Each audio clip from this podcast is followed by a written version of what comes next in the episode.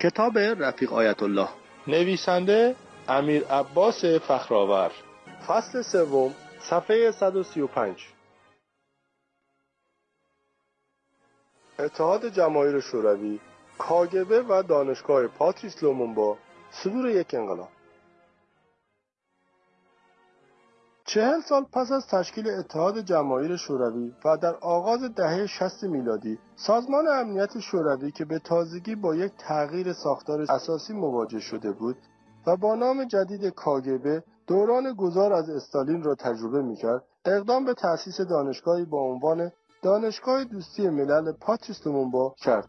این دانشگاه که به ظاهر یک مرکز آموزش عالی بود به اعتراف افسران ارشد کاگبه که بعدها به غرب پناهنده شدند در واقع مرکزی برای تربیت و پرورش جاسوسان و کادر وفادار به آرمانهای شوروی بود و تمام دانشجویان خارجی این دانشگاه معموران و همکاران کاگبه بودند.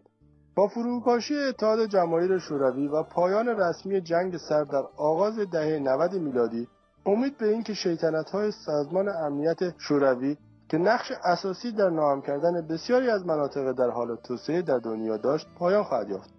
با شروع قرن 21 ولادیمیر پوتین که یکی از افسران ارشد کاگبه بود به ریاست جمهوری فدراسیون روسیه رسید. این بار سیاست های وی برای احیای امپراتوری شرق تحت عنوان فدراسیون روسیه به جای اتحاد جماهیر شوروی زنگ های خطر برای ادامه جنگ سرد در فازی جدید و خطرناکتر را به صدا درآورد.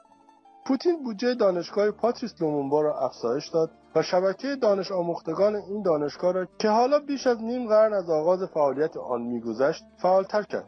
بسیاری از فارغ التحصیلان این مرکز تربیت کادر وفادار به آرمانهای شوروی که با حمایت کاگبه در کشورهایشان به قدرت رسیده بودند با پوتین در تحقق این رویای جدید همراه شدند.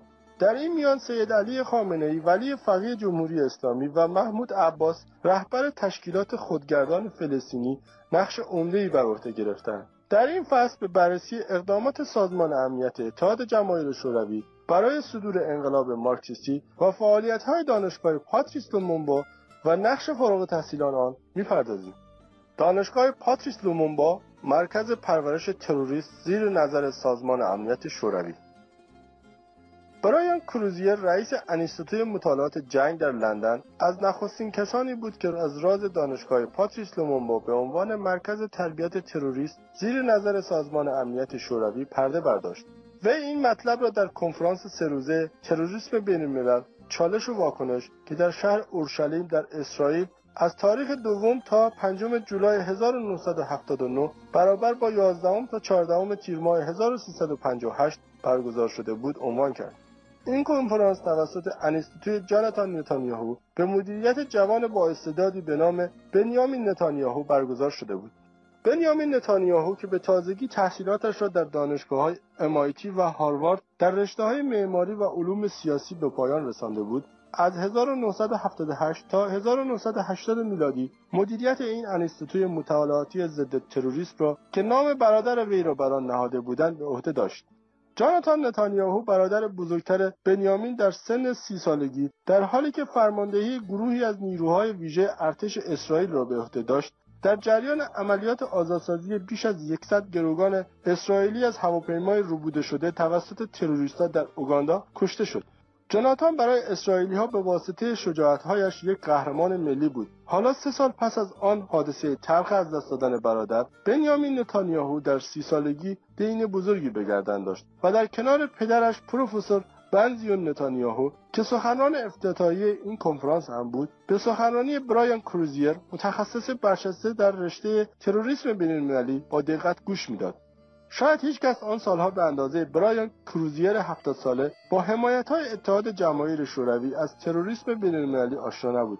کروزیر در سالهای نوجوانیش که با انقلاب اکتبر بولشویکی روسیه همزمان بود به مارکسیسم علاقمند شد اما خیلی زود با دیدن تجربه شوم انقلابیون مارکسیست از این مکتب روی برگرداند و به یکی از منتقدان سرسخت مارکسیسم تبدیل شد.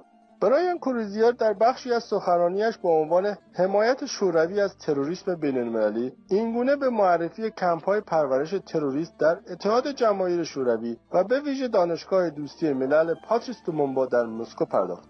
در طی سالیان طولانی شورش در سرزمین های آفریقایی که مستعمره کشور پرتغال بودند سازمان های زیر مجموعه اتحاد جماهیر شوروی به تربیت و پرورش صدها و هزاران تروریست و چریک مسلح برای انجام عملیات مسلحانه ضد حکومتی پرداختند. مراکز اصلی و شناخته شده پرورش این تروریستها در مسکو باکو سیمفروپل شبه جزیره کریمه تاشکند و اودسا قرار دارند. با توجه به اطلاعات دقیقی که از فراریان این های پرورش تروریست در فاصله سالهای 1964 تا 1974 میلادی به دست آمده است این امکان ایجاد شده تا تصویری دقیق از این فرارگاه پرورش تروریست داشته باشیم. بر پایه این اطلاعات می‌دانیم که در این مراکز دو دسته از افراد آموزش می‌بینند های ارتودکس و ملیگرایان آزادیخواه جریانات ارتودکس تحت تعلیم شامل اعضای احزاب کمونیستی پیرو خط مسکو از کشورهای مختلف هستند که در آغاز ورود به مسکو برای شش ماه در انستیتوی لنین تحت تعلیم قرار می‌گیرند. ورودی های خط ملیگرایان آزادیخواه در ابتدا برای گذراندن دوره های درسی و آکادمیک به دانشگاه دوستی ملل پاتریس لومومبا در مسکو وارد شده و از بین آنها تعدادی برای گذراندن دوره های تکمیلی در کمپ های پرورش تروریست که در بالا اشاره شد برگزیده می شوند. این مجموعه معمولا از کشورهای آمریکای لاتین، آفریقا، سرزمین های غربی، خاورمیانه اروپای غربی، خاور دور و استرالیا انتخاب می شوند.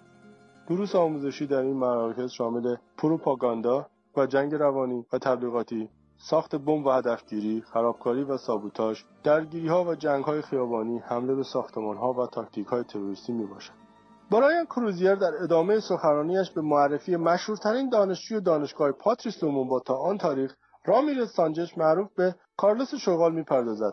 کروزیر این تروریست معروف اهل ونزوئلا را به این شکل معرفی کرد. تا به حال مشهورترین دانشجوی دوره های تروریستی دانشگاه پاتریس لومومبا کارلوس معروف به شغال می باشد که پدر کمونیستش به واسطه علاقه به لنین وی را ایلیچ نامید. نام واقعی وی رامیرز سانچز بود. کارلوس توسط کاگبه در سرزمین مادریش ونزوئلا جذب و به کار گرفته شد. در دهه 60 میلادی به کوبا فرستاده شد تا تحت تعلیمات جنگ روانی چریکی و عملیات تروریستی زیر نظر سرهنگ کاگبه ویکتور سیمونوف قرار گیرد. بنیامین نتانیاهو مجموعه سخنرانی های ارزشمند کارشناسان در این کنفرانس را در یک کتابی با عنوان تروریسم بین الملل در اوایل ژانویه سال 1980 میلادی منتشر کرد. اما راز بزرگ دیگری که برایان کروزیر در آن زمان از آن اطلاع دقیقی نداشت این بود که کاگبه دسته سومی را هم به افرادی که در این کمپها آموزش می‌دیدند اضافه کرده بود که همان طلبه های مدارس علوم دینی در خاورمیانه و ایران بودند. شاید آن زمان کروزیر و نتانیاهو فکرش را هم نمی‌کردند که فارغ تحصیلان دیگری همچون سید علی خامنه ای رهبر جمهوری اسلامی و محمود عباس رهبر تشکیلات خودگردان فلسطین از پاتریس لومومبا بیرون آمدند که بسیار مشهورتر از کارلوس شغال خواهند بود. پس از آن تاریخ در بسیاری از کتابها و مقالات به نقش دانشگاه پاتریس لومومبا در پرورش تروریستای بینالمللی اشاره شده است. دکتر ایلان برمن در جزوه تحقیقاتی تحت عنوان روسیه و خلای قدرت در خاورمیانه که جوان سال 2001 منتشر شد دانشگاه پاتیس لومونبا را آکادمی تربیت نیروهای ضد آمریکایی برای کشورهای جهان سوم خطاب کرد. واقعیت این است که دانشگاه پاتیس لومونبا را نمی‌توان فقط بخشی از تاریخ اتحاد جماهیر شوروی قلمداد کرد چرا که حتی پس از فروپاشی شوروی نیز این دانشگاه با اقتدار تمام اداره حیات داشت. ولادیمیر فیلیپوف از سال 1993 میلادی ریاست دانشگاه پاتریس لومومبا در مسکو را به عهده داشت. وی همچنین از سپتامبر 1998 تا مارس 2004 میلادی با حفظ سمت وزیر آموزش عالی در کابینه دولت روسیه در دوران ریاست جمهوری بوریس یلتسین و پس از وی ولادیمیر پوتین بود. در وبسایت رسمی کاخ ریاست جمهوری روسیه کاخ کرملین تصاویری از ولادیمیر فیلیپوف به عنوان وزیر علوم و رئیس دانشگاه پاتریس لومومبا در کنار ولادیمیر پوتین رئیس جمهور روسیه دیده می شود که مربوط به سخنرانی پوتین پیرامون اهداف و سیاست های پایه‌ای آموزش عالی در فدراسیون روسیه می باشد که کاملا همسان با سیاست های وزارت علوم اتحاد جماهیر شوروی یعنی تربیت و پرورش رهبران نخبه سوسیالیست برای دنیا می باشد این بخش از سخنرانی ولادیمیر پوتین به عنوان شعار راهبردی این دانشگاه بر در و دیوار آن نقش بست. پنجم فوریه سال 2010 میلادی در مراسم پنجمین سالگرد تأسیس دانشگاه پاتریس لومونبا نیم قرن تربیت رهبران نخبه برای دنیا بیش از هر چیز به چشم می‌خورد. ولادیمیر پوتین رئیس جمهور فدراسیون روسیه در 14 ماه می سال 2003 میلادی برابر با 24 اردیبهشت 1382 خورشیدی سخنران افتتاحیه در یکی از کنفرانس‌های بین‌المللی برگزار شده توسط دانشگاه پاتریس لومونبا بود. عنوان این کنفرانس گرد همایی جهانی دانش آموختگان خارجی در مؤسسات آموزش عالی روسیه انتخاب شده بود توجه به این کنفرانس از آن جهت اهمیت فراوانی دارد که دوازده سال پس از فروپاشی اتحاد جماهیر شوروی در دانشگاهی که متعلق به سازمان امنیت شوروی کاگبه بود برگزار می‌شد. رئیس دانشگاه پاتریس با دکتر ولادیمیر فیلیپوف که افسران ارشد کاگبه نیز بود حالا با حفظ سمت وزارت آموزش عالی در کابینه ولادیمیر پوتین را نیز هدایت می‌کرد. در کنار وی ولادیمیر پوتین که خود از افسران عالی رتبه کاگبه بود در مقام رئیس جمهور فدراسیون روسیه سخنران افتتاحیه و محور سیاستگذاری های جدید آموزشی در روسیه بود. در عنوان کنفرانس و متن سخنرانی ولادیمیر پوتین بارها از عبارت شوروی در کنار روسیه استفاده شده بود که نشان از علاقه فراوان برگزار کنندگان این کنفرانس به احیای دوباره اتحاد جماهیر شوروی بیش از یک دهه پس از فروپاشی آن داشت. در یک کلام در تمام کنفرانس بوی کاگبه به مشام می رسید اما از همه این موارد مهمتر متن سخنرانی افتتاحیه رئیس جمهور پوتین بود. وی با همان غرور شناخته شدهش بی پرده و آشکار سیاست های پیشروی دانشگاه پاتریس لومونبو و سیستم آموزش عالی روسیه و همچنین سیاست کلی روسیه را چنین بیان کرد.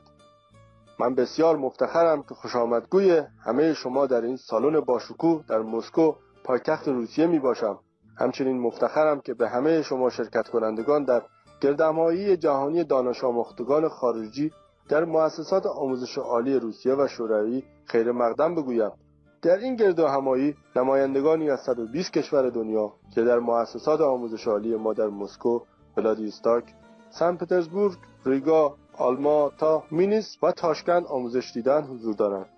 من کاملا اطمینان دارم که استادان شما نیز مفتخرند که در میان دانش آموختگان این دانشگاه رهبران کشورها، اعضای دولتها، اعضای پارلمان ها، سیاستمداران تاثیرگذار با پایگزاران مراکز علمی و نخبگان و روشنفکرانی به معنای کامل کلمه دیده می شود.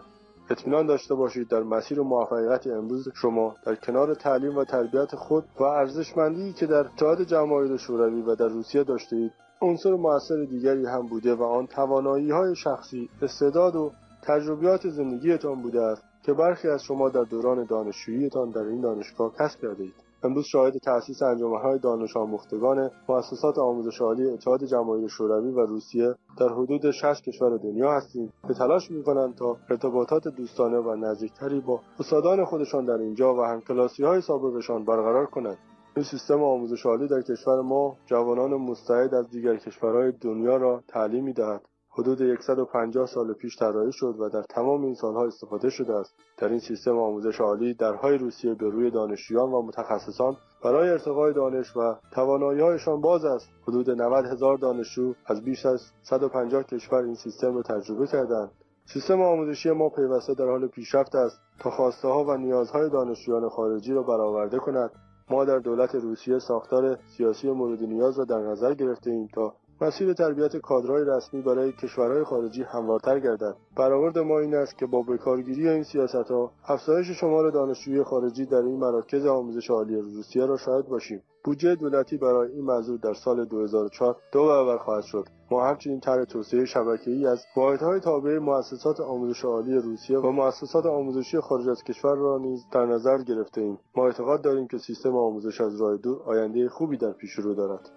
ولادیمیر پوتین در سخنرانیش با افتخار از تربیت رهبران وفادار به سیاست شوروی برای دیگر کشورهای دنیا که سیاست کلیدی و پایه‌ای دانشگاه پاتریس لومونبا از زمان تأسیس آن توسط سازمان امنیت شوروی در سال 1960 میلادی بوده است یاد کرد و از گسترش این برنامه ها در دوران ریاست جمهوری خودش خبر داد. وعده ولادیمیر پوتین برای طراحی های دولتی جهت گسترش شبکه واحدهای تابع دانشگاه پاتریس دومونبا در خارج از روسیه تحقق یافت که یکی از نخستین اهداف گسترش این شبکه در ایران بود. به استناد بولتن داخلی دانشگاه پاتریس لومونبا در تاریخ 12 اکتبر سال 2011 میلادی برابر با 20 مهر ماه 1390 خورشیدی یک هیئت رسمی و عالی رتبه از طرف وزارت امور خارجه جمهوری اسلامی ایران برای امضای قرارداد همکاری به روسیه رفت. این هیئت دیپلماتیک و رسمی توسط رامین مهمانپرست سخنگوی وقت وزارت امور خارجه جمهوری اسلامی هدایت می‌شد.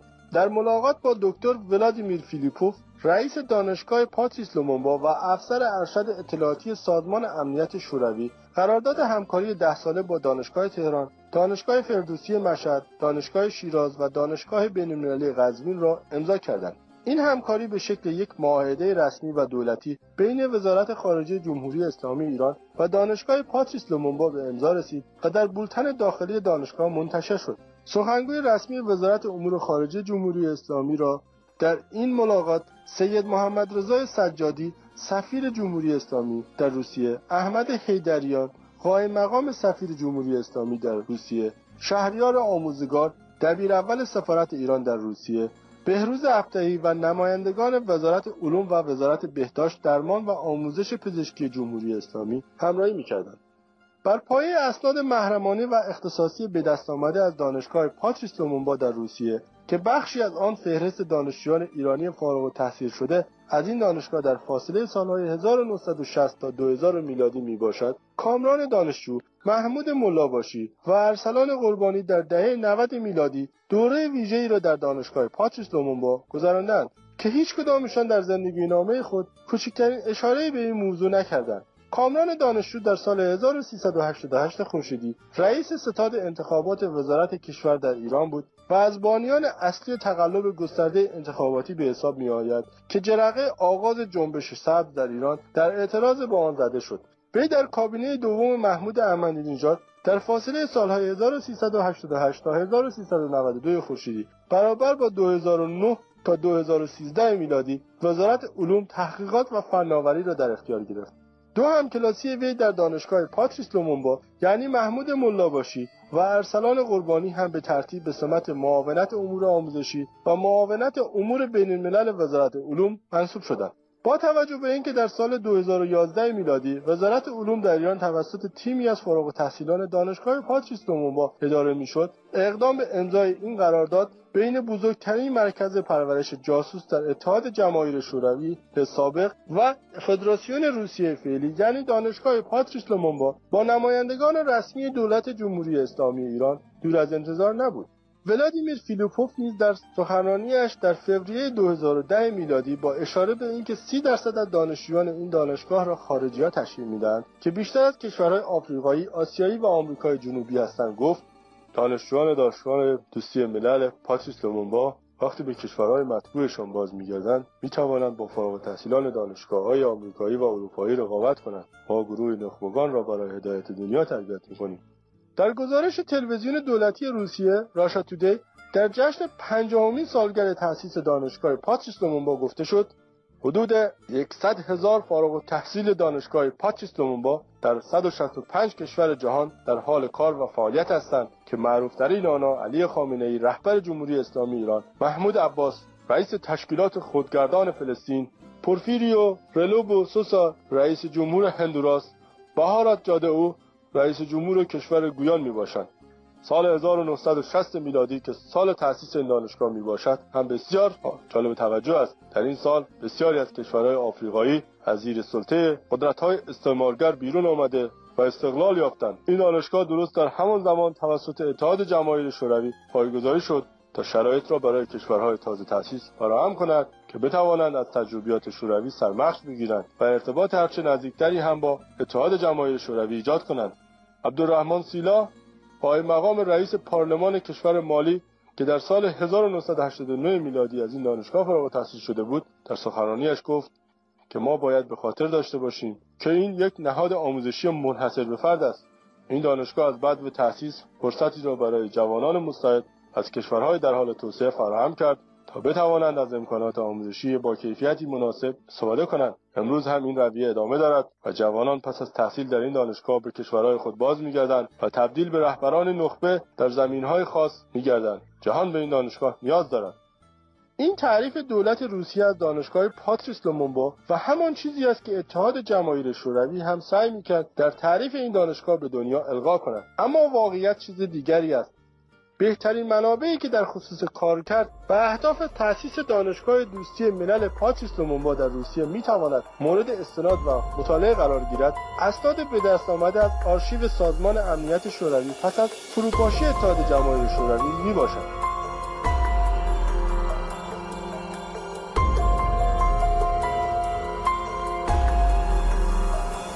کتاب رفیق آیت الله. فصل سوم. صفحه 146 باید به خاطر داشته باشیم که افسران سازمان امنیت شوروی متخصصان کمپین disinformation بودند. حتی نامگذاری و تأسیس دانشگاه پاتریس لومومبا هم بخشی از کمپین disinformation یا همون کمپین دروغ و شایعه از طرف کا گ ب بود. در کتاب آرشیو میتروخین که بر اساس اسناد محرمانه سازمان امنیت شوروی نگاشته شده است عنوان می شود اعتبار سرویس الف disinformation زمانی بسیار افزایش یافت که توانست این دروغ را جا بیاندازد که با دستور ژنرال آیزنهاور رئیس جمهور وقت آمریکا پاتریس لومومبا نخست وزیر کنگو که طرفدار شوروی بود توسط CIA مسموم شد و به قتل رسید. این یک دروغ بزرگ بود. واقعیت این بود که پاتریس لومومبا در دسامبر 1960 میلادی توسط یکی از رقبای سیاسی خود به نام جوزف موبوتو کشته شد و نه به دست CIA موبوتو بعدها خود را به عنوان یکی از فاسدترین رهبران کشورهای استقلال یافته در قاره آفریقا نشان داد. در توضیح دیوانگی های موبوتو همین بس که وی یکی از ماموران کاگبه در کینشازا پایتخت کنگو به نام بوریس سرگوویچ ورونین را پیش از اخراج از کنگو شخصا برای اعدام مقابل دیوار گذاشت و برای تفریح یک تیرباران ساختگی برای وی ترتیب داد. اما ماشین عظیم تبلیغاتی شوروی همچنان لومومبا را به عنوان یکی از قربانیان امپریالیسم آمریکا معرفی می‌کرد. در ادامه همین تبلیغات مسموم خروشوف رهبر وقت شوروی تأسیس دانشگاهی را در مسکو برای دانشجویان آفریقایی آسیایی و آمریکای لاتین اعلام کرد که به افتخار لومومبا دانشگاه پاتریس لومومبا نامیده شد.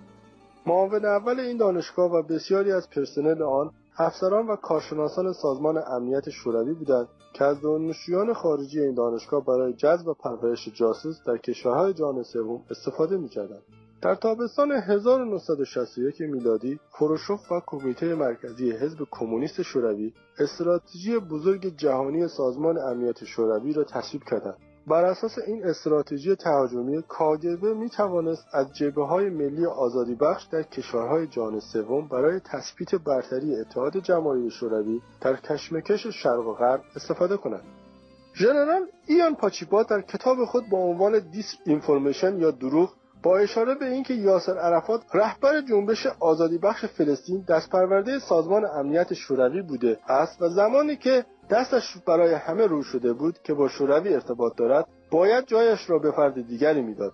به جانشین عرفات در این سمت می‌پردازد و می‌نویسد یک رهبر جدید که ظاهری غربی تری داشت انتخاب شده بود تا جانشین یاسر عرفات شود.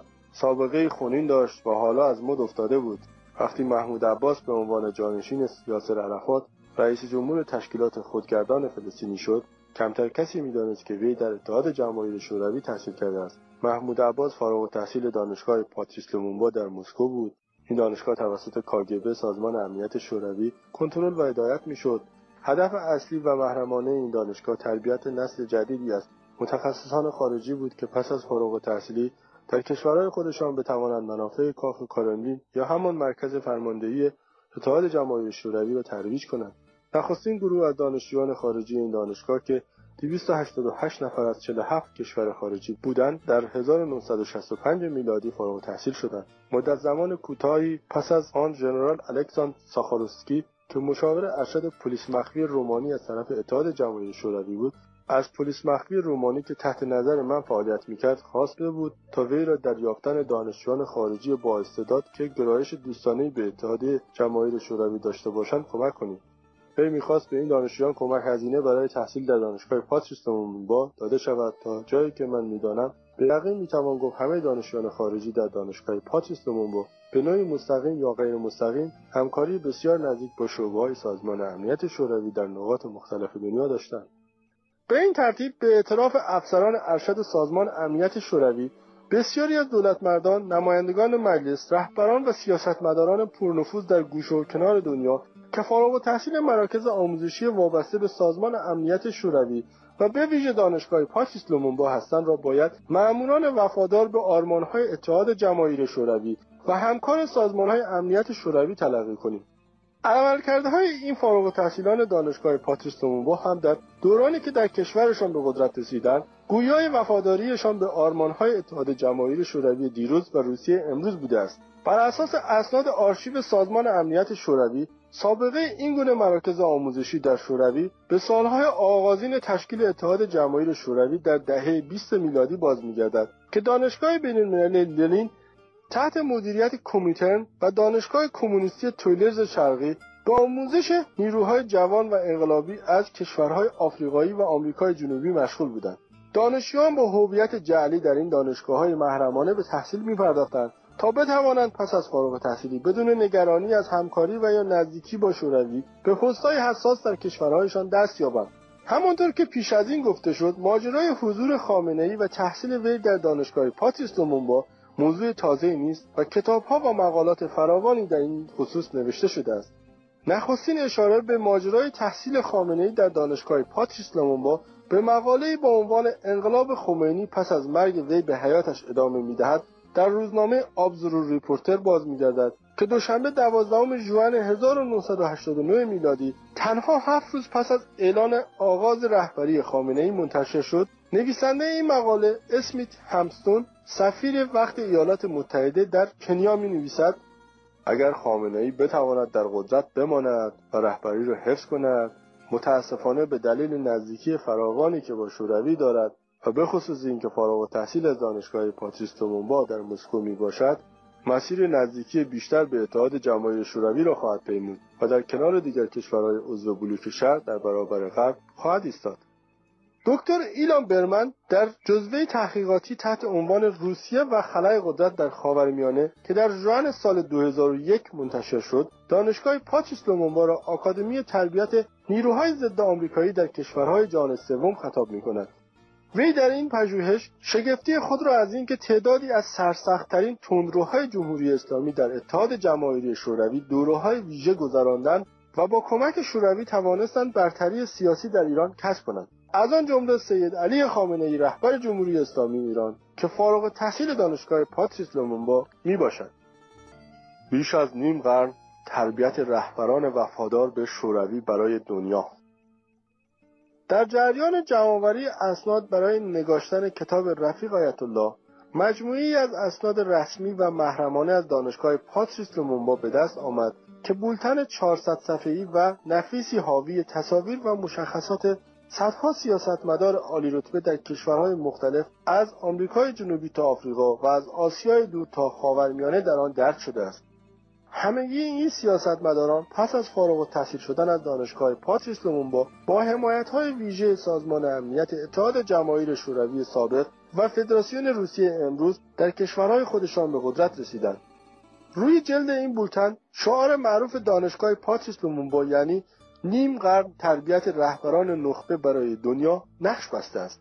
در این بولتن که به مناسبت پنجاهمین سالگرد تأسیس پاتریس لومومبا تدوین شده است تصاویری از حضور فیدل کاسترو رهبر کوبا در این دانشگاه در سال 1963 میلادی یاسر عرفات رهبر سازمان آزادی بخش فلسطین در 1977 سام نجوما رئیس جمهور نامبیا در سال 1998 و هوگو چاوز رئیس جمهور ونزوئلا در سال 2009 میلادی دیده می شود. در این اسناد اسامی برخی از فارغ تحصیلان سرشناس دانشگاه پاتریس لومونبا ذکر شده است از جمله سید علی خامنه ای رهبر جمهوری اسلامی ایران سید محمد موسوی خوینی ها دبیر کل مجمع روحانیون مبارز محمود عباس رهبر تشکیلات خودگردان فلسطینی مصطفی برغوثی وزیر اطلاعات تشکیلات خودگردان فلسطینی پورفیریو لوبوسوسا رئیس جمهور هندوراس بهارات جادگو رئیس جمهور گویان یوسف سال عباس نخست وزیر چاد نماینده مجلس بولوی ساموئل تیتو آرماندو سفیر اوگاندا در روسیه عبدالرحمن سیلا نایب رئیس پارلمان مالی ساتیپ والدی تلمیسوویچ ابراگیموف نایب رئیس مجلس قزاقستان تلوخان کابراخامانوف وزیر کابینه قزاقستان ساموئل گورگل پینیرو نماینده پارلمان برزیل فرانک کریستوفر آنتونی نماینده پارلمان و وزیر در کابینه گویان بحر زیگموند رامساران نماینده پارلمان و وزیر بهداشت گویان آگوستو آیورلیو فابریگا دونادو سفیر پاناما در روسیه ماریا لویزیا راموس اورزاسکا سفیر بولیوی در روسیه پایگزار و رئیس حزب پیشرو در تانزانیا جین دارک موجوا ماریا وزیر آموزش رواندا اوسالوادو لویزار اوربگون نماینده مجلس پرو آرمن آزناوکوویچ رستمیان نایب رئیس مجلس ملی ارمنستان محمد عبدالله تارشهنی سفیر تشکیلات خودگردان فلسطینی در قزاقستان خوز دوریا کمیسیونر ارشد حقوق بشر سازمان ملل در ژنو سوئیس اهل آنگولا الکساندرو گوریان رئیس انجمن بینالمللی حقوق در جمهوری مولداوا و صدها سیاستمدار رهبر رئیس جمهور نخست وزیر و نماینده مجلس دیگر که همگی پس از رسیدن به قدرت در کشورشان از مدافعان سرسخت منافع اتحاد جماهیر شوروی و فدراسیون روسیه بودند.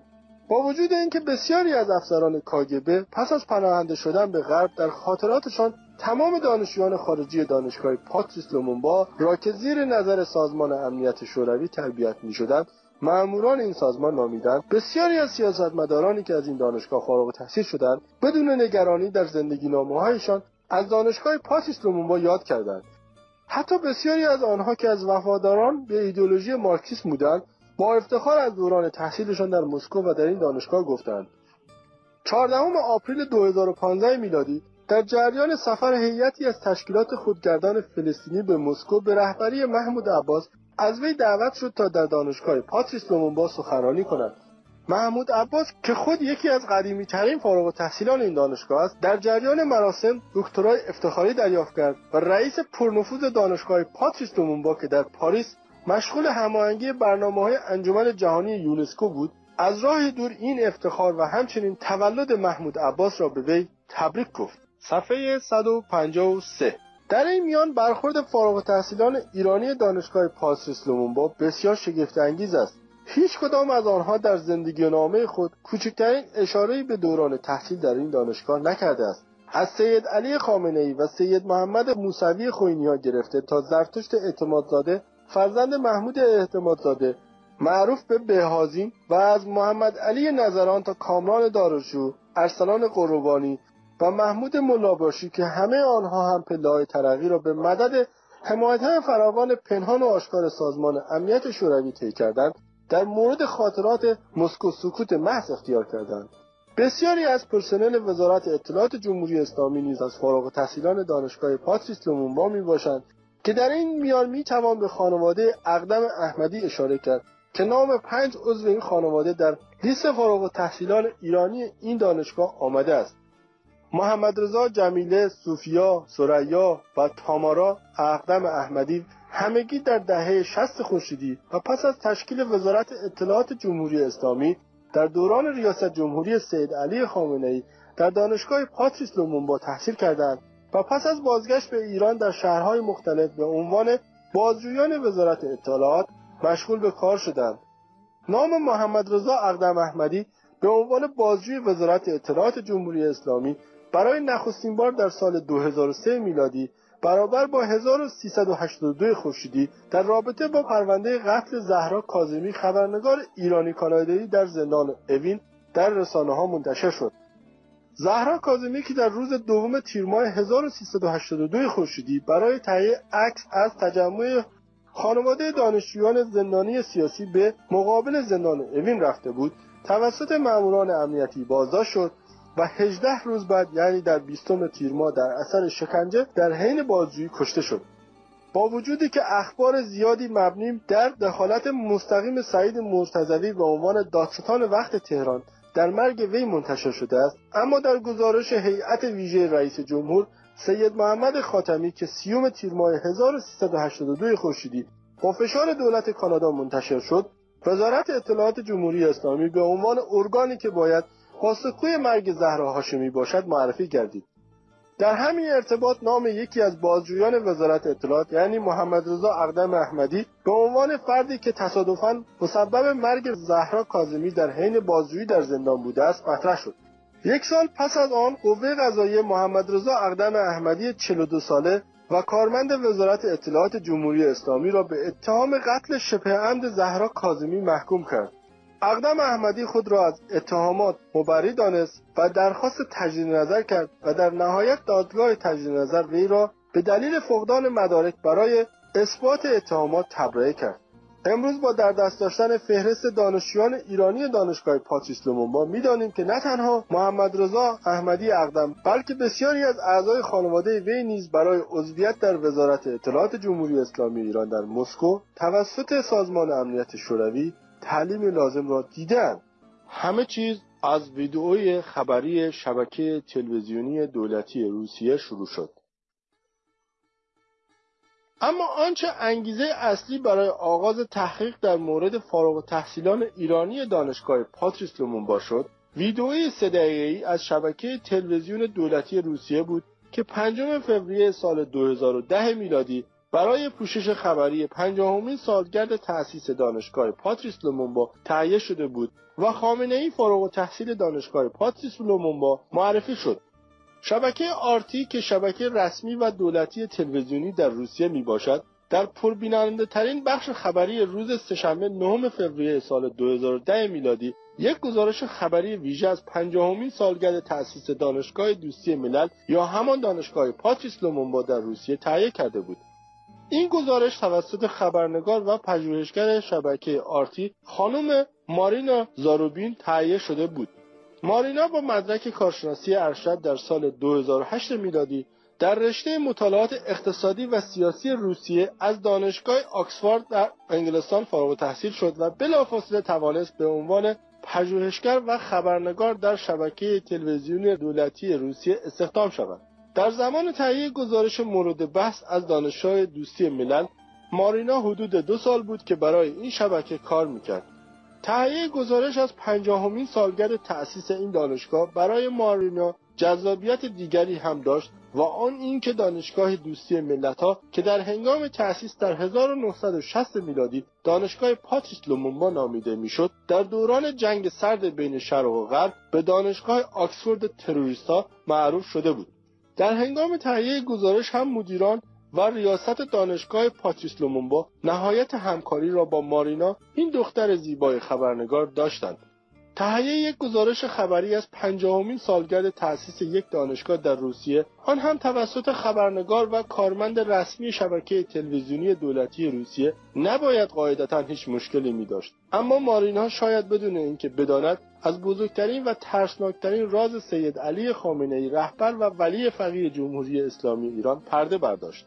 این دختر خبرنگار سید علی خامنه ای و محمود عباس را معروفترین فارغ تحصیلان دانشگاه پاتریس با معرفی کرد. این ویدئوی خبری برای مدت بیش از دو سال روی وبسایت رسمی شبکه دولتی تلویزیون روسیه قرار داشت تا اینکه چهارشنبه 22 فوریه 2012 میلادی برابر با سوم اسفند 1390 خورشیدی در مقاله به عنوان بزرگترین و ترسناکترین راز زندگی خامنه ای برملا شد. در وبلاگ پسر گستاخ ایران بازنشر داده شد و توجه رسانه های فارسی را به این گزارش خبری جلب کرد و خبر اول و شگفت انگیز روز شد. تنها دو روز پس از انتشار این مقاله مدیران تلویزیون دولتی روسیه در اقدامی عجیب این ویدئوی خبری را از روی وبسایت رسمی این شبکه حذف کردند و به جای آن تصویری از ساختمان دانشگاه پاتریس لومونبا قرار گرفت. در متن خبر مربوط به این ویدئو هم نام سید علی خامنه ای رهبر جمهوری اسلامی ایران حذف شد و به جای وی در کنار نام محمود عباس رهبر تشکیلات خودگردان فلسطینی نام رئیس جمهور هندوراس و رئیس جمهور گویان که همگی فارغ و تحصیلان دانشگاه پاتریس لومونبا بودند قرار گرفت. با توجه به اینکه خبر اصلی و ویدئوی مربوط به آن در تاریخ نهم فوریه 2010 میلادی روی وبسایت این رسانه دولت روسیه قرار گرفته و مقاله مورد اشاره در 22 فوریه 2010 میلادی یعنی دو سال پس از انتشار خبر اصلی منتشر شده بود اقدام تلویزیون دولتی روسیه در تغییر متن خبر و حذف ویدئوی خبری که مدت دو سال در آرشیو این رسانه وجود داشت بلافاصله پس از انتشار این مقاله بسیار عجیب بود دختر خبرنگاری که ناخواسته این راز بزرگ را فاش کرده بود نیز چندان در شبکه تلویزیونی دولتی روسیه دوام نیاورد همه این حوادث عجیب و رمزآلود زمینه‌ای برای انجام یک تحقیق گسترده درباره اسرار ارتباط سازمان امنیت شوروی با مجموعه ای از مدیران ارشد رژیم جمهوری اسلامی و روحانیون انقلابی فراهم کرد. برخی از کارشناسان سیاسی با قبول این موضوع که دانشگاه پاتریس لومونبا مرکزی برای تربیت جاسوس در اتحاد جماهیر شوروی بود که مستقیما توسط سازمان امنیت شوروی اداره می‌شد آن را ابزار مفید در دوران جنگ سرد می‌دانند و معتقدند که پس از فروپاشی شوروی دیگر اقدامات این دانشگاه نگران کننده نیست. در ادامه با نگاهی گذرا به تاریخچه اتحاد جماهیر شوروی کاگبه و همچنین نقش ولادیمیر پوتین در زنده کردن آرمانهای خطرناک دوران هفتاد ساله حیات این امپراتوری هولناک و اتصال آن با فدراسیون روسیه امروز را بررسی می‌کنیم. سازمان امنیت شوروی در یک نگاه از تأسیس تا امروز. تاریخچه تأسیس سازمان امنیت مخوف اتحاد جماهیر شوروی به روزهای نخست انقلاب بولشویکی در روسیه تزاری باز می‌گردد. پاییز 1296 خورشیدی برابر با اکتبر 1917 میلادی در جریان تحولات پس از جنگ جهانی اول در روسیه تزاری بولشویک‌ها به رهبری ولادیمیر لنین در آشوب پس از انقلاب به قدرت می‌رسند. بیستم دسامبر همان سال با دستور لنین سازمانی به نام چکا تأسیس می شود که در روسی به معنای کمیسیون فوقالعاده می باشد و نقش نخستین سازمان امنیت شوروی را به عهده می گیرد. کمیته های محلی که در زمان انقلاب شکل گرفته بودند در سازمان چکا گرد هم آمده و سازماندهی می شوند. در فاصله سالهای 1917 تا 1953 میلادی این سازمان بارها و بارها تغییر نام و ساختار را تجربه کرد اما در اهداف آن تغییر چندانی حاصل نشد و کماکان همان اهداف اولیه تأسیس را که عبارت بودند از سرکوب مخالفان و تثبیت انقلاب مارکسیستی 1917 روسیه مبارزه با نظامهای سرمایهداری تضمین قدرت رهبران حزب حاکم کمونیست اتحاد جماهیر شوروی و صدور ایدئولوژی مارکسیستی و انقلاب بولشویکی به تمام دنیا با جدیت و شکیبایی دنبال کرد.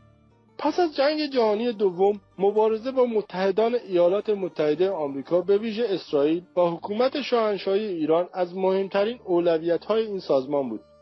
سازمان امنیت شوروی دارای ساختار پیچیده از سرویس های مختلف بود که مهمترین آن سرویس الف disinformation یا همان کمپین دروغ و سرویس اس یا سرویس خرابکاری در کشورهای جهان سوم با هدف برپایی انقلاب در آنها بود ژوزف استالین در سالهای نخستین پس از انقلاب اکتبر با کمک سازمان چکا توانست پس از مرگ لنین بسیاری از مخالفان و منتقدان خود را در جریان تصفیه حسابهای خونین از سر راه بردارد و به قدرت برسد. اجرای دستورات ژوزف استالین دبیر کل حزب کمونیست و رهبر اتحاد جماهیر شوروی بدنامی فضایندهای برای این سازمان به دنبال داشت که فرار از این بدنامی ها از دلایل اصلی تغییر نام های مکرر سازمان امنیت شوروی در دهه های نخستین فعالیت آن بود. چکا NKVD OGPU NKGB و MGB برخی از نام های این سازمان در دوره های مختلف از حکومت طولانی استالین بود. پس از مرگ وی در 1953 سازمان امنیت شوروی به نام گرفت که تا زمان فروپاشی اتحاد جماهیر شوروی به همین عنوان نامیده می‌شد.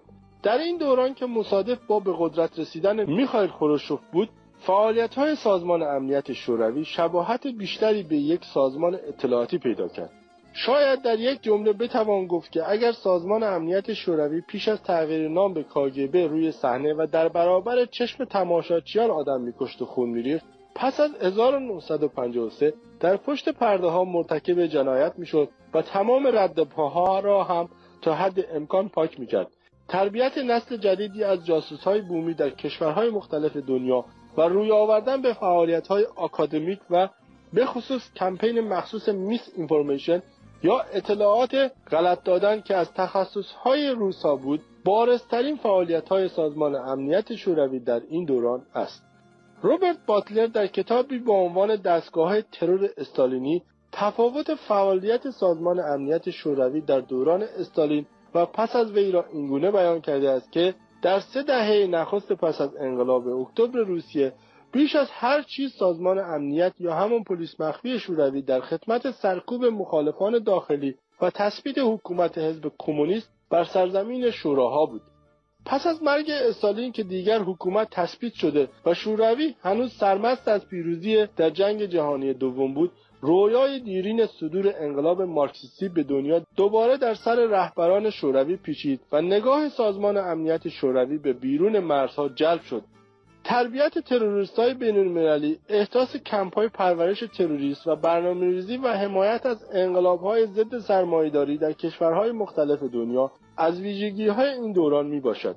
نگاه سازمان امنیت شوروی در دوران استالین به درون مرزهای شوروی بود و پس از وی با تشکیل کاگبه این نگاه بیشتر به بیرون مرزهای شوروی جلب شد. بر پایه همین دیدگاه اندیشه تأسیس دانشگاهی برای تربیت و پرورش نیروهای نخبه و وفادار به اتحاد جماهیر شوروی شکل گرفت در همین راستا با تأسیس دانشگاه پاتریس لومونبا یا همان دانشگاه دوستی ملل در روسیه رویای دیرین صدور انقلاب بولشویکی به دنیا وارد فاز جدیدی شد. این بار زیر نقاب فعالیت های آکادمیک سران اتحاد جماهیر شوروی می توانستند با دست باز نیروهایی را تربیت و حمایت کنند که در کشورهای مختلف دنیا به قدرت دست یافته و شبکه بزرگی از وفاداران به اتحاد جماهیر شوروی در بین سیاستمداران دنیا ایجاد شود. این همان آرمان دیرین رهبران شوروی برای انقلاب جهانی سوسیالیستی بود. سازمان امنیت شوروی از 1953 تا 1991 و فروپاشی اتحاد جماهیر شوروی از نام کاگبه استفاده می‌کرد. کاگبه حتی پس از فروپاشی شوروی هم به حیات خود ادامه داد و این بار در سال 1995 میلادی FSK یا همان سازمان ضد جاسوسی فدرال نام گرفت. این سرویس چندی بعد به FSB که مخفف سرویس امنیت فدرال روسیه می باشد تغییر نام داد که تا به امروز به همین نام خوانده می شود تمام تجهیزات پرسنل و ساختمان های کاگبه هم به FSB منتقل شد. در 1998 میلادی ولادیمیر پوتین که از افسران کارکشته کاگبه بود به ریاست FSB رسید. پوتین یک سال بعد نخست وزیر فدراسیون روسیه شد. و سپس در ماه می سال 2000 میلادی برابر با خرداد ماه 1379 خورشیدی به ریاست جمهوری فدراسیون روسیه رسید. به این ترتیب کاگبه همچنان میراثدار بخش بزرگی از امپراتوری شرق باقی ماند. نگاه کوتاه به تاریخ انقلاب روسیه و شعارهای محوری رهبران اتحاد جماهیر شوروی در دوره‌های مختلف تاریخی تصویر بهتری به ما ارائه خواهد داد.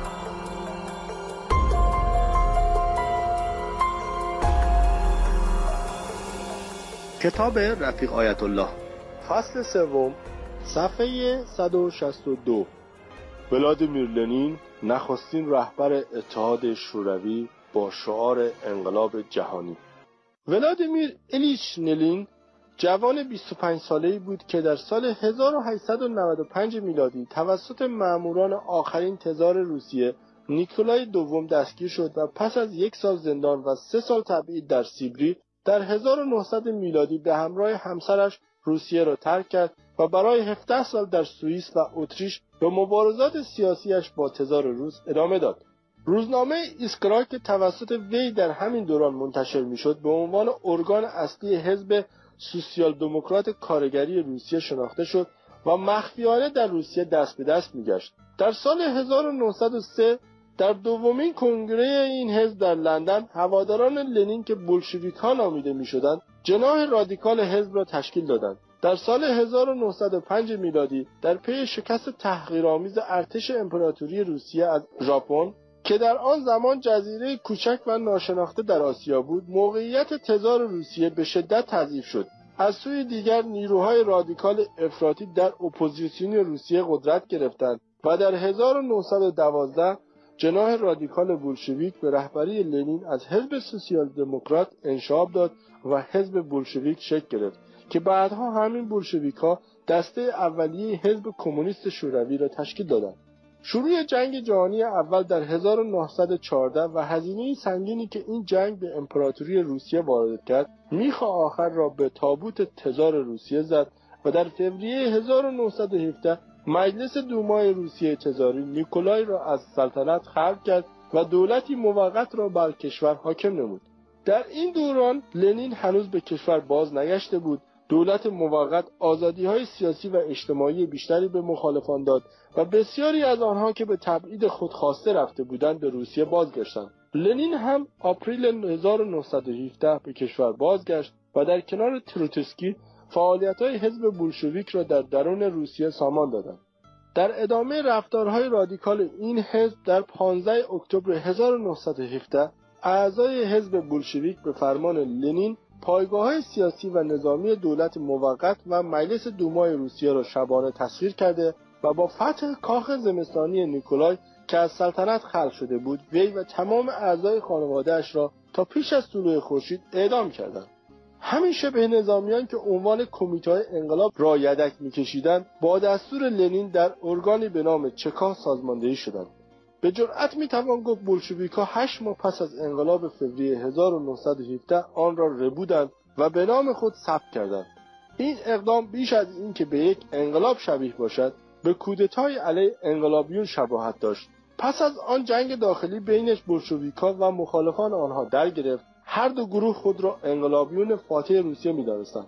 تروتسکی ارتش سرخ را برای بولشویکها سازماندهی و هدایت می‌کرد و مخالفان بولشویکها ارتش سفید را سازماندهی کردند. دیگر کشورهای اروپایی نیز که با اندیشه ها و آرمان های لنین و تروتسکی برای صدور کمونیسم متعالی به دنیا بر اساس تئوری انقلاب جهانی آشنا بودند تلاش کردند با حمایت از ارتشهای روسهای سفید در برابر زیادی خواهی های انقلابیون سرخ بولشویکا صد ایجاد کنند که موفق نشدند.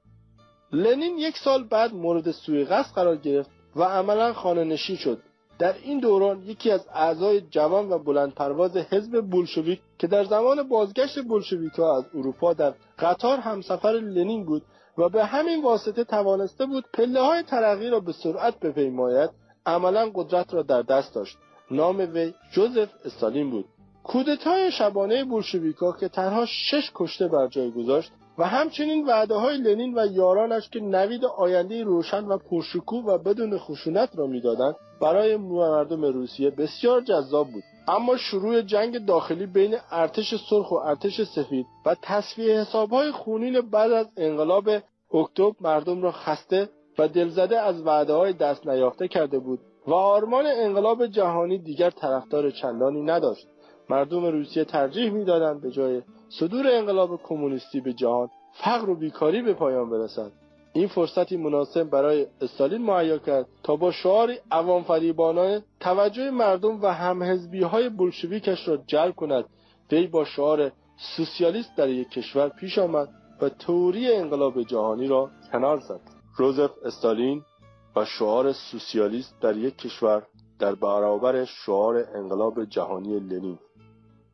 ژوزف استالین که نقش چندانی در شکلگیری انقلاب روسیه نداشت با استفاده از موقعیتی که در نتیجه همسفر بودن با لنین در قطار بازگشت بلشویکا از اروپا به روسیه برای خود دست پا کرده بود در حالی در آپریل 1922 قدرت را به عنوان دبیر کل کمیته مرکزی حزب کمونیست شوروی در دست گرفت که هنوز لنین زنده بود و در بستر بیماری با مرگ دست و پنجه نرم می‌کرد.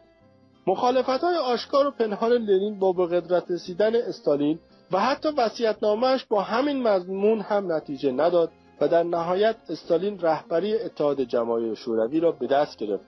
استالین با بهرهگیری از تمام ظرفیت های سازمان امنیت شوروی توانست با خشونتی بی سابقه تمام یاران نزدیک لنین و سردمداران انقلاب را از صحنه حذف کرده و قدرت خود را تثبیت کند.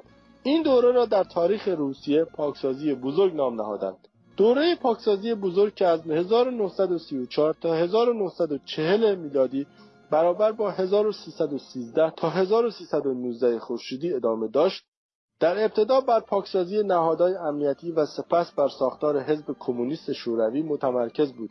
بلشویک های قدیمی یا همان رهبران و کادرهای اصلی دوران انقلاب در دوره لنین که همسفران وی در قطار بازگشت از اروپا بودند همگی در این سالها اعدام شدند. بسیاری از آنها پیش از اعدام به شدت شکنجه شده بود و در دادگاه های فرمایشی مورد توهین و تحقیر فراوان قرار گرفته بودند. سازمان امنیت شوروی که ماشین پاکسازی بزرگ استالین بود سپس به سراغ روشنفکران هنرمندان رهبران های قومی و مذهبی ها و یا هر کسی را که با خارجی ها ارتباط داشت رفت. جوزف استالین خود شخصا با دقت فراوان بر کار پاکسازی نظارت می‌کرد. اسنادی که پس از فروپاشی اتحاد جماهیر شوروی از بایگانی های آن دوران به دست آمد نشان می‌دهد که استالین شخصا دستور اعدام بیش از چهل هزار نفر را امضا کرده است. در بسیاری از این اسناد یادداشت کوتاهی در کنار اسامی متهمان با دستخط استالین دیده می شود که دستور داده است فرد مورد نظر شکنجه شود. لئون تروتسکی دشمن اصلی استالین که در سال 1929 از کشور گریخت پس از سالها فرار از دست جاسوسان وی در سال 1940 در مکزیک توسط یک مأمور مخفی سازمان امنیت شوروی با ضربه تبر به قتل رسید. در جریان پاکسازی بزرگ حدود یک میلیون نفر اعدام شدند و یا در زندان جان خود را از دست دادند. سازمان امنیت شوروی در این دوران روزانه به طور متوسط یک هزار نفر را اعدام می‌کرد تا قدرت استالین تثبیت شود. استیو روزنبرگ خبرنگار بی بی سی در مسکو در 28 دسامبر 2012 میلادی به جنایات استالین چنین اشاره کرد. در حاشیه مسکو یکی از شهروندان روس به نام آناتلی مرداشوف 13 گروه دست جمعی را به من نشان داد که حدود یک کیلومتر امتداد دارند. آنچه که اینجا روی داده است برای سالها پنهان نگاه داشته شده بود. در فاصله ماه آگوست سال 1937 میلادی تا ماه اکتبر 1938 میلادی در مجموع 20760 زندانی به دست پلیس مخفی استالین به این مکان آورده شده و اعدام شدند. به عالی مناطق اطراف این محل گفته می‌شد صدای گلوله ها به خاطر تمرین تیراندازی است. در میان اعدامی ها طبقات مختلف اجتماعی از سرتاسر سر شوروی از جمله کارگران دهقانان دانشمندان ورزشکاران مهندسان و کارمندان ادارات دولتی وجود داشتند. جرم آنها دشمنی با مردم اعلام می‌شد. البته این تنها یکی از قتلگاه های دوران استالین در سراسر اتحاد شوروی بود. علاوه بر این جوزف استالین برای مبارزه با قومگرایی و ملیگرایی اقوام مختلفی که در سرزمین پهناور تحت سیطره اتحاد جماهیر شوروی زندگی می‌کردند سیاست کوچ اجباری را در پیش گرفت. هدف از این کار سرکوب روح ملیگرایی و در مقابل تقویت رویه سوسیالیستی در بین مردم شوروی بود. بیش از هر چیز رهبران شوروی از اینکه در گوشه و کنار این سرزمین پهناور شورش های اقوام علیه حکومت مرکزی ایجاد شود نگران بودند و با پیگیری این سیاست بسیاری از اقوامی را که در آنها پتانسیلی از اعتراض و ملیگرایی منطقه‌ای دیده می‌شد به نقاط دورتر از سرزمین شوروی کوش می‌دادند. حدود 6 میلیون نفر که بسیاری از اقوام از جمله لهستانی ها، رومانی ها، لیتوانی ها، آلمانی های ساکن نایه ولگا، فنلاندی تبارها، تاتارها، یونانی های نایه کریمه، مردمان بالکان، ترک ها، چچن های قفقاز و اینگوشا قربانی این کوچهای اجباری بودند. یک و نیم میلیون نفر در جریان این جابجایی های اجباری جان خود را از دست دادند. در مواردی چهل درصد از جمعیتی که کوچانیده می‌شدند در اثر گرسنگی و بیماری جان خود را از دست می‌دادند. نیکیتا خروشوف رهبر بعدی اتحاد جماهیر شوروی در یکی از سخنرانی های معروف خود در سال 1956 میلادی برابر با 1335 خورشیدی به شدت به سیاست های استالین حمله کرد و با محکوم کردن سیاست کوچ اجباری اقوام در دوران استالین عنوان کرد که چگونه تنها اوکراینی ها به سرنوشت شوم کوچ جمعی مبتلا نشدند چرا که به دلیل جمعیت زیادشان محلی برای تبعید آنها وجود نداشت. البته اوکراینیا هم هزینه بسیار سنگین در پیگیری یکی دیگر از سیاست های استالین پرداخت کردند. بین سالهای 1929 تا 1939 میلادی برابر با 1308 تا 1318 خورشیدی. میزان عراضی کشاورزی شوروی که توسط مزارع اشتراکی دولتی مدیریت می‌شد از 5 درصد به 99 درصد افزایش یافت. دهقانان روسیه با تمام قوا به مخالفت با این طرح استالین برخواستند دو گروه بزرگ از دهقانان با این طرح مخالف بودند. دهقانانی که به انقلاب بولشویکی اعتقاد داشتند آن را خیانت به شعارهای اصلی انقلاب بولشویکی از جمله شعار صلح و زمین برای دهقانان می‌دانستند و زمین سازی برای نظام ارباب و رعیتی جدید که این بار دولت مرکزی نقش ارباب بزرگ را بازی می‌کرد. گروه دوم که جمعیت زیادی از دهقانان را شامل می‌شد جوامع دهقانی مذهبی بودند که اعتقاد داشتند نظام اتحاد جماهیر شوروی یک حکومت ضد مسیحی است. بنابراین پیوستن به طرح مزارع اشتراکی را اقدامی کفرآمیز می‌دانستند که آنها را به جهنم خواهد فرستاد. برای همین در برابر اجرای این طرح به شدت مقاومت می‌کردند. به واسطه این طرح قحطی گسترده سالهای آغازین دهه سی میلادی به وقوع پیوست که تنها در اوکراین بیش از پنج میلیون نفر جان باختند. برخی از پژوهشگران تعداد کشته های قطعی بزرگ در اوکراین را تا دو برابر این اعداد عنوان کردند و از آن دوران به عنوان نسل کشی حکومت استالین علیه مردم اوکراین نیز یاد می شود. از دیگر جنایات فراموش نشدنی دوران استالین بر پایی زندانهایی با عنوان اردوگاه های کار اجباری در سراسر شوروی بود که گولاگ نامیده می‌شد. استالین می‌خواست با توسل به زور به سرعت شوروی را به کشوری صنعتی تبدیل کند تا موفقیت ایدئولوژی سوسیالیستی را به رخ دنیا و به ویژه غرب بکشد. اردوگاه های کار اجباری در مناطقی احداث می شدند که مراکز صنعتی و یا طرحهای زیرساختی جدید در حال احداث و توسعه بودند. به هر یک از این اردوگاه های کار اجباری وظیفه خاصی سپرده می‌شد که در حقیقت بخشی از اجرای همین طرحهای توسعه بود و فعالیت های نظیر هفت روز ساختمان معادن احداث خطوط آهن و یا ساختمان کارخانجات و قطبهای صنعتی را شامل می‌شد. از سال 1299 تا زمان مرگ استالین در سال 1953 میلادی برابر با 1332 خورشیدی حدود 14 میلیون نفر در این اردوگاه ها به کار اجباری مشغول بودند. از این تعداد حدود یک میلیون و 600 هزار نفر در این اردوگاه ها جان خود را از دست دادند. بین سالهای 1308 تا 1318 خورشیدی میزان عراضی کشاورزی شوروی که توسط مزارع اشتراکی دولتی مدیریت می‌شد از 5 درصد به 99 درصد افزایش یافت. دهقانان روسیه با تمام قوا به مخالفت با این طرح استالین برخواستند. دو گروه بزرگ از دهقانان با این طرح مخالف بودند. دهقانانی که به انقلاب بولشویکی اعتقاد داشتند آن را خیانت به شعارهای اصلی انقلاب بولشویکی از جمله شعار صلح و زمین برای دهقانان می‌دانستند و زمین سازی برای نظام ارباب و رعیتی جدید که این بار دولت مرکزی نقش ارباب بزرگ را بازی می‌کرد. گروه دوم که جمعیت زیادی از دهقانان را شامل می‌شد جوامع دهقانی مذهبی بودند که اعتقاد داشتند نظام اتحاد جماهیر شوروی یک حکومت ضد مسیحی است. بنابراین پیوستن به طرح مزارع اشتراکی را اقدامی کفرآمیز می‌دانستند که آنها را به جهنم خواهد فرستاد. برای همین در برابر اجرای این طرح به شدت مقاومت می‌کردند. به واسطه این طرح قحطی گسترده سالهای آغازین دهه سی میلادی به وقوع پیوست که تنها در اوکراین بیش از پنج میلیون نفر جان باختند. برخی از پژوهشگران تعداد کشته های قحطی بزرگ در اوکراین را تا دو برابر این اعداد عنوان کردند. و از آن دوران به عنوان نسکشی حکومت استالین علیه مردم اوکراین نیز یاد می شود.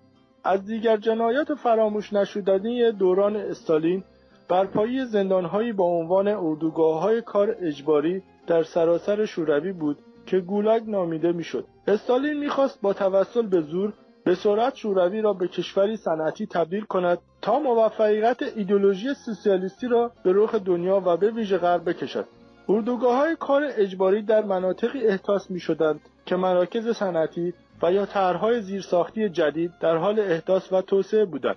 به هر یک از این اردوگاه های کار اجباری وظیفه خاصی سپرده می‌شد که در حقیقت بخشی از اجرای همین طرحهای توسعه بود و فعالیت های نظیر هفت و ساختمان معادن احداث خطوط راهن و یا ساختمان کارخانجات و قطبهای صنعتی را شامل می‌شد.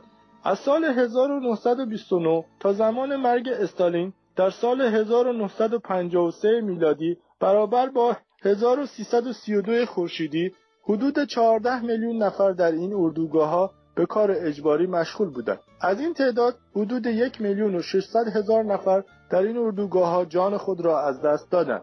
کسانی که در این اردوگاه ها کار و زندگی می‌کردند از کمترین امکانات و حداقل غذا و بهداشت برخوردار بودند با وجودی که در شرایط آب و هوایی بسیار سختی کار و زندگی می‌کردند لباس و مسکن آنها ناچیز و نامناسب بود و با ابزارها و ماشینالات بسیار ساده و ابتدایی کار می‌کردند که بر دشواری شرایط آنها میافزود.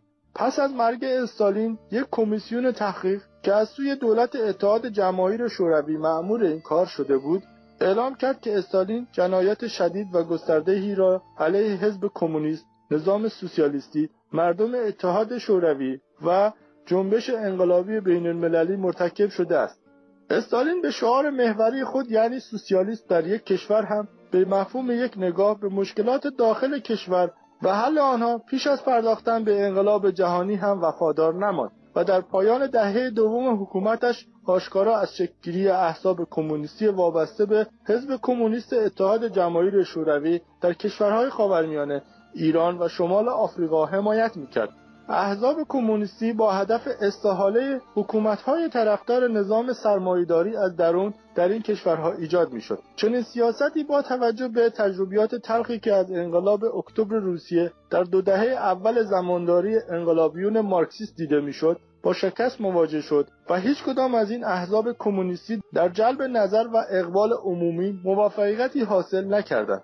احزاب ملیگرای سوسیالیست عرب تا حدودی به موفقیت‌های اولیه دست یافتند اما این حرکت ادامه نیافت. در ایران حزب توده که عنوان رسمی حزب کمونیست ایران بود بیشترین موفقیت را در جلب نظر روشنفکران کسب کرد. اما در ماههای پایانی زندگی استالین در جریان برکناری نخست وزیر ایران محمد مصدق در 28 مرداد 1332 خورشیدی برابر با 19 آگوست 1953 میلادی حزب توده با بنبستی بزرگ مواجه و فعالیت آن غیرقانونی اعلام شد استالین به ویژه در سالهای آغازین جنگ جهانی دوم بسیار علاقمند به برقراری رابطه با ایالات متحده آمریکا بود و این علاقه در فرانکلین روزولت رئیس جمهور وقت آمریکا نیز دیده می‌شد. کنفرانس تهران آغاز همکاری آمریکا و شوروی بود که به تأسیس سازمان ملل متحد منجر شد وینستون چرچیل نخست وزیر بریتانیا از نزدیکی آمریکا و شوروی خوشحال نبود و از آن استقبال نمی‌کرد. روابط دو ابرقدرت در پایان دهه پنجاه میلادی و سالهای آخر حکومت استالین به یک رقابت هسته‌ای و تسلیحاتی تبدیل شد که در دوران خروشوف به رویارویی بزرگ انجامید. سومین رهبر شوروی نیکیتا خروشوف و سیاست استالین زدایی پس از مرگ استالین نیکیتا سرگوویچ خروشوف در 12 اسفند 1331 برابر با 14 مارس 1953 میلادی به عنوان دبیر اول حزب کمونیست اتحاد جماهیر شوروی رهبری این امپراتوری مارکسیستی را به عهده گرفت. درست یک سال بعد در 13 مارس 1954 میلادی برابر با 1333 خورشیدی به دستور او سازمان امنیت شوروی به کاگبه تغییر نام داد. خروشوف و کادر رهبری جدید شوروی تلاش می‌کردند خاطرات خونین دوران استالین را با تغییر نامها پاک کنند.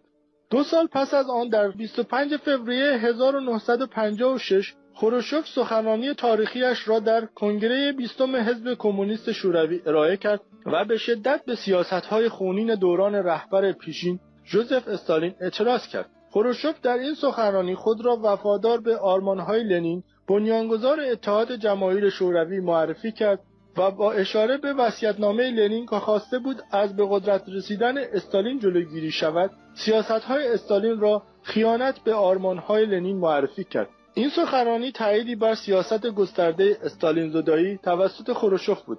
اگرچه در دوران رهبری نیکیت خروشوف در شوروی دیوار برلین ساخته شد ماهواره اسپوتنیک یک به عنوان نخستین ماهواره تاریخ بشر به مدار زمین فرستاده شد و انتقال موشکهای بالستیک هسته‌ای روسیه به کوبا بحران موشکی کوبا را به راه انداخت که جهان را تا آستانه یک جنگ هسته‌ای پیش برد اما به عنوان شاخصه بارز دوران ده ساله رهبری وی بر شوروی سیاست استالین زدایی را می‌توان برشمرد. وی در آغاز کار دستور تعطیلی شبکه اردوگاه کار اجباری گولاگ را صادر کرد و خواستار آزادی زندانیان سیاسی شد. این پروسه که تا سال 1960 میلادی به طول انجامید مقداری فضای باز سیاسی به وجود آورد و بسیاری از نویسندگان روس که دوران تلخ استالین را تجربه کرده بودند با انتشار آثارشان پرده از جنایات استالین برداشتند. خروشوف فعالیت های خشونت طلبانه سازمان امنیت شوروی را به سوی اقدامات آکادمیک هدایت کرد. در فوریه سال 1960 میلادی و چهار سال پس از تغییر نام و ساختار سازمان امنیت شوروی دانشگاه پاتریس لومونبا زیر نظر کاگبه تأسیس شد تا مسیر تحقق آرمان بزرگ ولادیمیر لنین برای انقلاب جهانی و صدور انقلاب مارکسیستی به دیگر نقاط دنیا هموار شود. خروشوف در آخرین سال حکومت به علت کهولت سن و بیماری دیگر امکان اداره امور را از دست داده بود. حزب کمونیست اتحاد جماهیر شوروی در اعتراض به اقدامات اصلاحگرایانه خروشوف در اکتبر 1964 میلادی وی را در سن هفتاد سالگی وادار به استعفا از رهبری حزب کردند. خروشوف بازنشسته شد و هفت سال آخر عمر رفت آمدهای او به شدت کنترل می‌شد. خاطراتی که در سالهای پایانی عمرش در حبس خانگی نوشته بود در روسیه اجازه انتشار نیافت. نیکیتا خروشوف در 11 سپتامبر 1971 میلادی 20 شهریور 1350 در 77 سالگی درگذشت. جنازهش بدون مراسم رسمی و با محدودیت تشییع شد و حکومت اجازه نداد پیکرش به رسم معمول در کاخ کرملین دفن شود. چهارمین رهبر شوروی لئونید برژنف و سیاست بومی کردن انقلابهای صادراتی مارکسیستی در دوران 18 سالی رهبری لئونید ایلیچ برژنف که از اکتبر 1964 تا نوامبر 1982 برابر با 1345 تا 1359 خورشیدی ادامه یافت در این دوران تحولات سیاسی بزرگی در منطقه خاورمیانه و شمال آفریقا به وقوع پیوست که تقریبا در تمام آنها دستان سازمان امنیت شوروی دیده می‌شد. در نخستین اقدام آزادی های سیاسی دوران خروشوف و سیاست استالین زدایی را متوقف کرد سپس با روی کار آوردن یوری آندروپوف در 1967 به عنوان رئیس کاگبه تلاش کرد تا اقتدار و وحشت دوران استالین را به اتحاد جماهیر شوروی بازگرداند. آندروپوف برای 15 سال ریاست کاگبه یا همان سازمان امنیت مخوف اتحاد جماهیر شوروی را بر عهده داشت. آندروپوف نزدیکترین یار برژنف بود و در کنار ریاست کاگبه معاون اول وی نیز به حساب می آمد. در سپتامبر 1968 برای نخستین بار برژنف یک سیاست خارجی روشن و ملموس را برای اتحاد جماهیر شوروی تعریف کرد که به دکترین برژنف معروف است. بر پایه این نظریه سیاسی اگر هر نیرویی تلاش کند تا یکی از کشورهای بلوک سوسیالیست را به سمت نظام سرمایهداری سوق دهد وظیفه مشترک همه کشورهای سوسیالیست خواهد بود تا جلوی این اتفاق را بگیرند. برژنف با این نظریه توانست ورود ارتش سرخ به چکسلواکی برای پایان دادن. به بهار پراگ که یک ماه پیش از انتشار این دکترین اتفاق افتاده بود و بسیاری دیگر از دخالت‌های نظامی اتحاد جماهیر شوروی در کشورهای دیگر از جمله افغانستان و مجارستان را توجیه کند. بهار پراگ جنبش اصلاح طلبی چکسلواکی بود که از ژانویه 1968 تا آگوست همان سال ادامه یافت.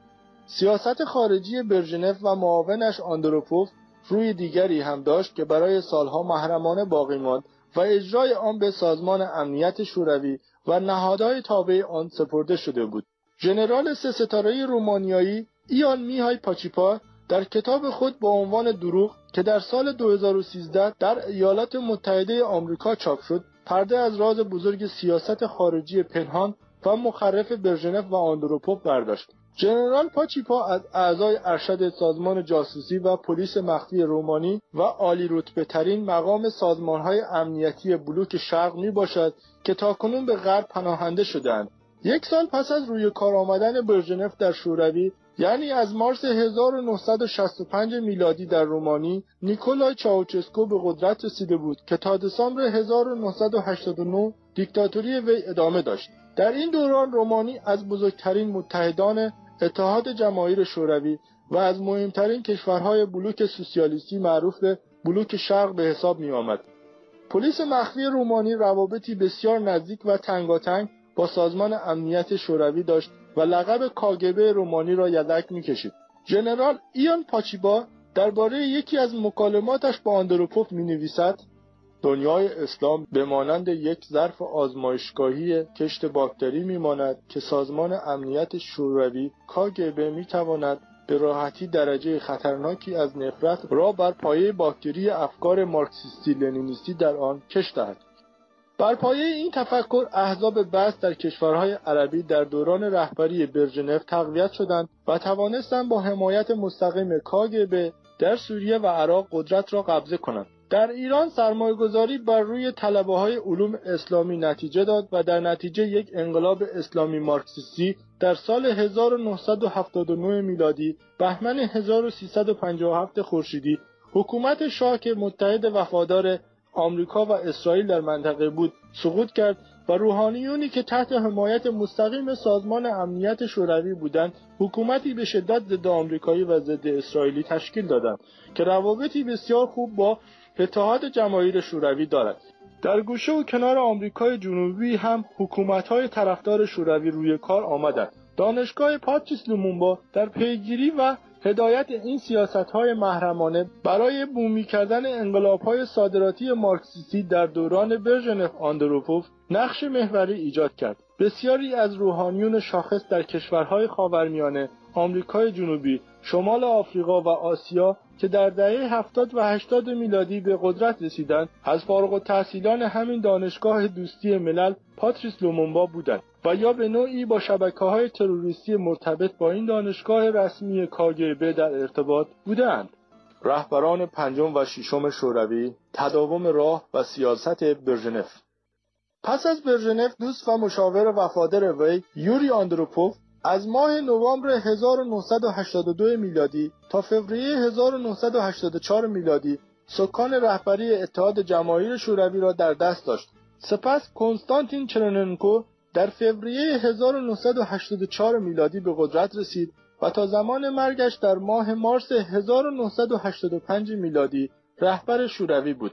هر دوی آنها ادامه دهندگان راه و سیاست های برژنف بودند. در این دوران رونالد ریگان رئیس جمهور مقتدر و محبوب ایالات متحده آمریکا بر سر کار آمده بود و اتحاد جماهیر شوروی در سراشیبی سقوط اقتصادی، سیاسی و اجتماعی قرار گرفته بود. زمزمه شکست و ناکامی ارتش سرخ شوروی در افغانستان هم آخرین رمقهای اقتدار نظامی امپراتوری شرق را به نمایش گذاشته بود. آخرین رهبر اتحاد جماهیر شوروی میخائیل گورباچوف و پایان یک امپراتوری در ماه مارس 1985 میلادی برابر با اسفند ماه 1365 خورشیدی در حالی میخائیل گورباچوف ردای رهبری اتحاد جماهیر شوروی را برتن کرد که امپریالیسم مارکسیستی شرق رنجور و سالخورده همچنان رهبران حزب کمونیست شوروی نفسهای آخرش را می‌کشید. از سوی دیگر بذرهایی که توسط رهبران پیش از وی و به خصوص برژنف در شمال خاورمیانه ایران و شمال آفریقا کاشته شده بود حالا به بار نشسته و حکومت‌های ضد آمریکایی و طرفدار و دوست اتحاد جماهیر شوروی در تمام این منطقه مثل قارچ از زمین رویده بودند. به نظر می رسید رهبران شوروی به رویایشان برای صدور انقلاب تا حدودی رسیده و انقلاب مارکسیستیشان را به تمام این منطقه صادر کرده بودند. اما کاخ رویاهایشان با فرو ریختن دیوار برلین و از دست دادن اروپای شرقی در هم شکست. گورباچوف کشتی طوفانزده اتحاد جماهیر شوروی را تا ساحل فروپاشی و پایان این رژیم در ماه دسامبر 1991 میلادی هدایت کرد. ولادیمیر پوتین و رویای ققنوس سرخ پس از فروپاشی شوروی بروس یلتسین نخستین رئیس جمهور فدراسیون روسیه تلاش کرد تا دست کم سرزمین پهناور روسیه را یکپارچه و در قالب یک دولت کشور حفظ کند یلسین از سال 1991 میلادی تا آخرین روز قرن بیستم یعنی 31 دسامبر 1999 بر صندلی ریاست جمهوری فدراسیون روسیه تکیه زد. در آپریل 1995 دستور تشکیل دوباره سازمان امنیت را که در پی فروپاشی اتحاد جماهیر شوروی سرنوشتش در هاله ای از ابهام بود تحت عنوان FSK یا همان سرویس ضد جاسوسی فدرال صادر کرد این سرویس چندی بعد به FSB که مخفف سرویس امنیت فدرال روسیه می باشد تغییر نام داد در 14 جولای سال 1998 میلادی تیر ماه 1374 خورشیدی یلسین ولادیمیر پوتین را برای ریاست FSB برگزید. پوتین بلافاصله دوست دیرینش ولادیمیر فیلیپوف که ریاست دانشگاه پاتریس لومونبا را بر عهده داشت برای کسب سمت وزارت علوم به یلسین معرفی کرد. فیلیپوف از سپتامبر 1998 تا ماه مارس سال 2004 به عنوان وزیر علوم در کابینه های یلسین و پوتین حضور داشت. توجه ویژه به فعالیت های دانشگاه پاتریس لومونبا تنها وجه اشتراک پوتین با یوری آندروفوف نبود. ولادیمیر پوتین که در سن 23 سالگی در سال 1975 میلادی بلافاصله پس از فارغ تحصیلی از دانشگاه به استخدام سازمان امنیت شوروی درآمده بود هیچگاه علاقه اش را به نخستین رئیس خود یوری آندروپوف پنهان نکرد پوتین در نخستین روزهای انتخابش به عنوان رئیس FSB بر مرز یوری یاندروپوف گل گذاشت و لوح یادبود وی را در ساختمان مرکزی کاگبه که حالا در اختیار FSB بود نصب کرد. حادثه دیگری که یادآور بازگشت به دوران کاگبه در دهه 60 بود ترور یکی از مشاوران با نفوذ رئیس جمهور یلسین در 20 نوامبر 1998 تنها چند ماه پس از انتخاب پوتین به عنوان رئیس سازمان امنیت روسیه بود. خانم گالینا استراویتووا از مشوقین اصلی بوریس یلتسین برای ایجاد اصلاحات دموکراتیک در روسیه بود.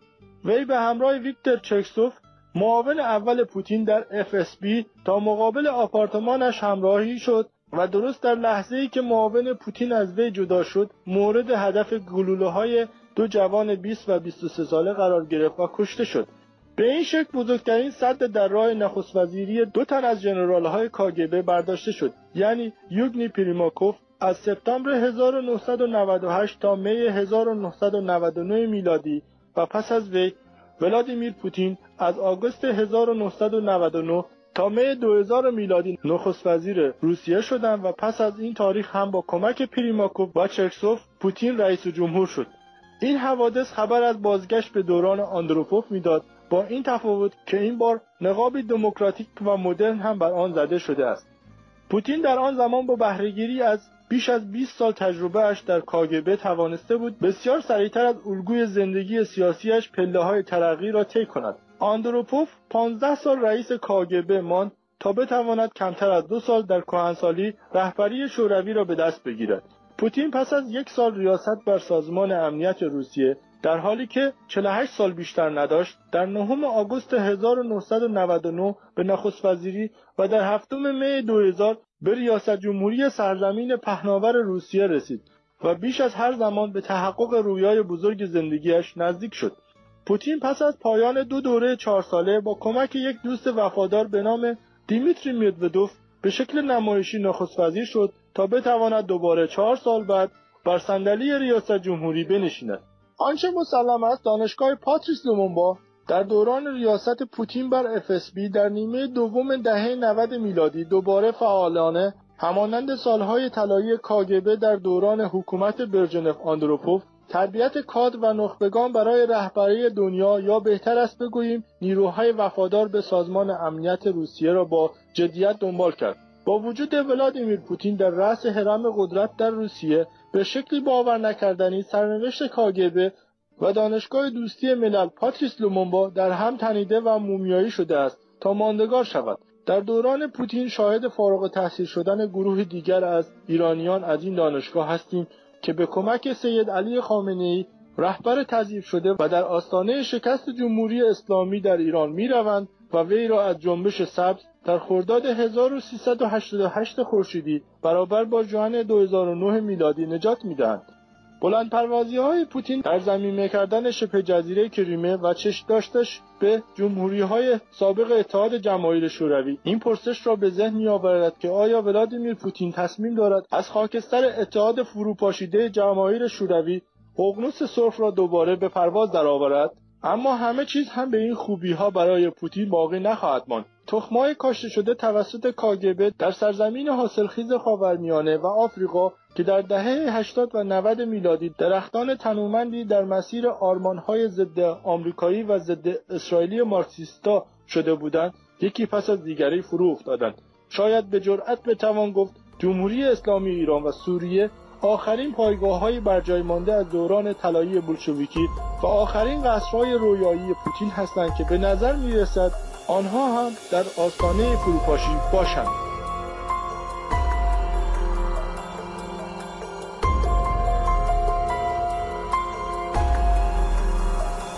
کتاب رفیق آیت الله نویسنده امیر عباس فخرآور. فصل چهارم. صفحه 175 تلاش شوروی در روشن کردن آتش انقلاب ایران نقش خامنه ای در حوادث تروریستی پیش از انقلاب. سازمان امنیت شوروی که از شهریور 1320 خورشیدی همزمان با ورود ارتش سرخ هجوم گسترده ارتش محرمانه جاسوسای روسیه به ایران را تدارک دیده بود. برای مدت 37 سال های گوناگونی را برای سرنگونی حکومت شاهنشاهی ایران به اجرا در آورده بود. از کودتای خزنده دموکراتیک در تابستان 1332 خورشیدی تا طراحی برای ترور محمد رضا شاه پهلوی که البته همه این طرحها در آخرین مرحله با شکست مواجه شدند اما بدون تردید بازان روس گزینه های متفاوتی را در نظر داشتند که با شکیبایی آنها را دنبال می‌کردند. از جمله طرح یک عملیات بسیار گسترده خرابکاری زنجیره‌ای در تمام شهرهای مهم ایران بود تا به این شکل نیروهای امنیتی حکومت شاه را به زانو درآورند. فاز پایانی این عملیات در تابستان سال 1357 خورشیدی به ویژه با حادثه آتشسوزی سینما رکس آبادان و کشتار 17 شهریور در تهران توانست پس از دههها انتظار سازمان امنیت شوروی انقلاب ایران را روشن کند شبه نظامیان موزول و وفادار به روسا که در کمپهای سازمان امنیت شوروی در خاورمیانه تعلیم دیده بودند مجریان این عملیات بودند اسناد و اعترافات افسران سابق کاگبه از یک دهه برنامه‌ریزی برای انجام چنین خرابکاری‌هایی پرده برمی‌دارد. همچنین اسنادی از تاریخ انقلاب اسلامی که گویای اقدامات یک تیم عملیاتی وفادار به سید علی خامنه‌ای به سرپرستی مسعود کشمیری برای انجام این عملیات‌های تروریستی و پس از آن پاک کردن رد و پاهای عاملان آن است در این فصل بررسی می شود. ورود گروه های شبه نظامی تعلیم دیده در کمپ های شوروی به ایران از آغاز سال 1357 خورشیدی گروه چریکی محمد منتظری و گروه چریکی مصطفی چمران تنها دو گروه از مجموع دهها گروه شبه نظامی بودند که دوره های آموزش عملیاتی عقیدتی را در کمپ های لبنان، سوریه، مصر، یمن و فلسطین زیر نظر کارشناسان سازمان امنیت شوروی در سالهای منتهی به انقلاب اسلامی گذرانده بودند و در سال 1357 برای اجرایی کردن مرحله پایانی عملیات سرنگونی حکومت شاه که متحد بزرگ ایالات متحده آمریکا در ایران بود وارد کشور شدند. شبه نظامیان گروه چمران که تحت مدیریت شاخه برون مرزی نهضت آزادی ایران سماع تعلیم دیده بودند پس از انقلاب در خدمت تأمین امنیت دولت موقت بازرگان قرار گرفتند. بازرگان و اعضای نهضت آزادی پس از انقلاب دولت موقت را با فرمان خمینی تشکیل داده بودند و طبیعی بود که چمران و گروهش در کنار این نهاد قرار گیرد. اما گروه محمد منتظری که تعدادی از اعضای آن طلبه های آموزش نظامی دیده بودند حفاظت از مدرسه علوی را که نخستین اقامتگاه خمینی پس از اقامت چند ساعتش در مدرسه رفاه بود بر عهده گرفتند یک روز پس از انقلاب در 23 بهمن 1357 خورشیدی حجت الاسلام محمد منتظری یکی از روحانیون انقلابی بود که کمیته های انقلاب اسلامی را با الهام از کمیته های انقلاب که پس از انقلاب اکتبر 1917 میلادی در روسیه به وجود آمده بود تأسیس کردند و پس از آن هم یکی از چهار گروه اصلی شبه نظامی بودند که سه ماه پس از انقلاب به هم پیوستند و سپاه پاسداران انقلاب اسلامی را تشکیل دادند. محمد منتظری در مصاحبه با روزنامه کیهان در تیر ماه 1358 گفت وقتی در رژیم گذشته از ایران فراری شدم گذرنامه و شناسنامه هم از بین رفت به همین خاطر پاسپورت بحرینی با نام جعلی عباس غلام محمد گرفتم و در زمان نخست وزیری بختیار از مرز خسروی به ایران بازگشتم اما اعضای گروه محمد منتظری ماها پیش از خود وی یعنی از آغاز سال 1357 خورشیدی یک به یک بدون اینکه توجه مسئولان امنیتی و اطلاعاتی حکومت شاه و به ویژه ساواک را جلب کنند به کشور وارد شدند و هر کدام در گوشه از کشور به تعلیم نیروهای جوان و انقلابی پرداختند. علی فلاییان یکی از اعضای فعال گروه منتظری بود که پس از بازگشت به ایران به آبادان رفت و تمام تلاش خود را برای ایجاد شور و حال و فضای انقلابی و رادیکال در این شهر به کار گرفت. حجت الاسلام علی فلاییان با همکاری مستقیم یکی از دوستان نزدیک سید علی خامنه ای به نام سید حسین پورمیر غفاری سازماندهی جوانان انقلابی و برخی اوباش و اشرار در آبادان را در دست گرفت. نقش گروه خامنه ای در آتش سوزی سینما رکس آبادان شهر آبادان به واسطه وجود پالایشگاه های بزرگ این شهر و توسعه اقتصادی و اجتماعی پرشتاب از حال و هوای انقلابی که در دیگر شهرهای بزرگ همچون تهران، تبریز، مشهد و اصفهان دیده می‌شد به دور بود. مردم شهر آبادان بیش از انقلاب کردن به تفریح و لذت بردن از فضایی که رشد و توسعه اقتصادی در شهرشان ایجاد کرده بود مشغول بودند. شاید به همین دلیل شهر آبادان از مدتها قبل مورد توجه کارشناسان امور انقلاب در سازمان امنیت شوروی بود. در کتاب آرشیو میتروفین بر اساس اسناد محرمانه سازمان امنیت شوروی با اشاره به تحولات پس از 28 مرداد 1332 خورشیدی در ایران و نزدیک شدن شاه به آمریکا که نگرانی اتحاد جماهیر شوروی را هرچه بیشتر تحریک کرده بود در چند مورد سازمان امنیت شوروی تلاش کرد تا با جعل سند و شایع سازی رابطه شاه با آمریکایی ها را به هم بزند اما موفق نشد. در نهایت در آغاز سال 1960 میلادی رهبر شوروی نیکیتا خروشوف پس از مشورت با اعضای پولیت برو یا همان دفتر سیاسی اتحاد جماهیر شوروی طرح مرحمانه ای را برای ترور شاه توسط کاگبه امضا کرد. فوریه سال 1961 میلادی ایوان فادیکین رئیس سرویس وی در سازمان امنیت شوروی که برای ترور، خرابکاری و آدم ربایی در کشورهای هدف طراحی شده بود، راهی تهران شد تا مقدمات ترور شاه را فراهم کند.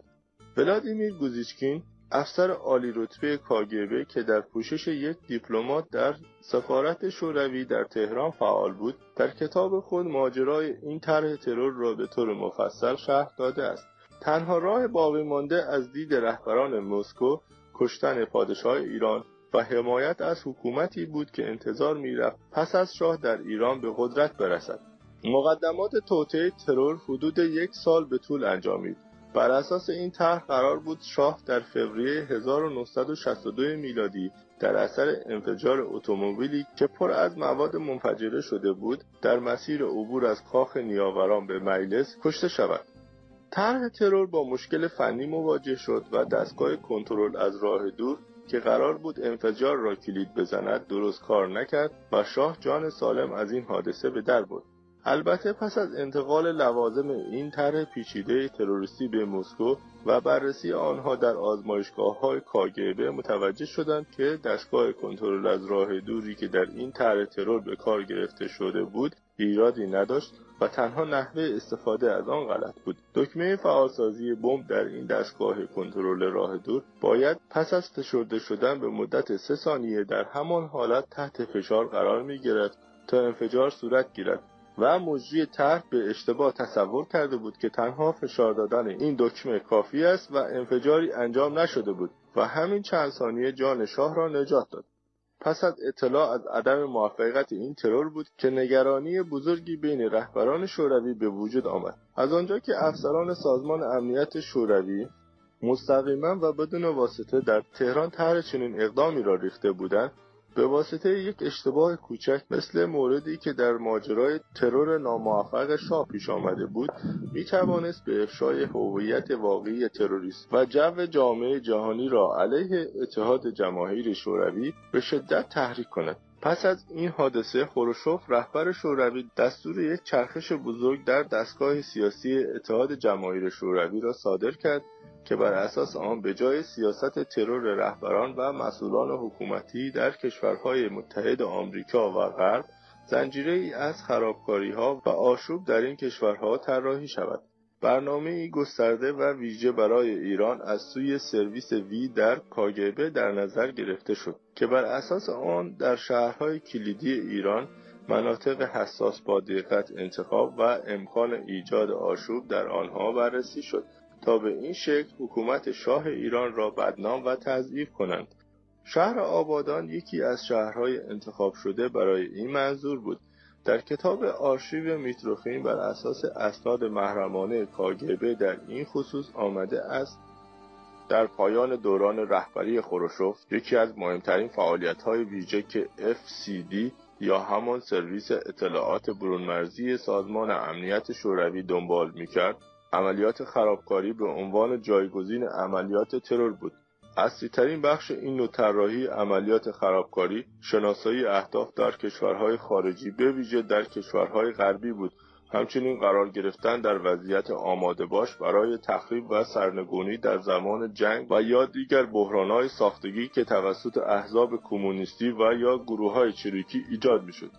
این گروه ها زیر نظر تیم های مدیریت خرابکاری سازمان امنیت شوروی فعالیت می‌کردند. بزرگترین عملیات خرابکاری و آماده باش در یک کشور غیر غربی برای ایران طراحی شده بود.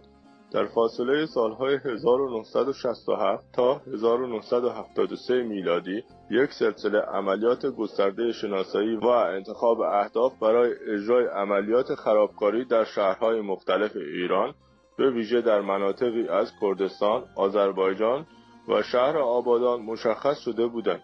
این اهداف با دقت و مطالعه جزئیات توسط ماموران و رابطان سازمان امنیت شوروی انتخاب شده و مراحل شناسایی و عکسبرداری از آنها به اجرا در آمده بود.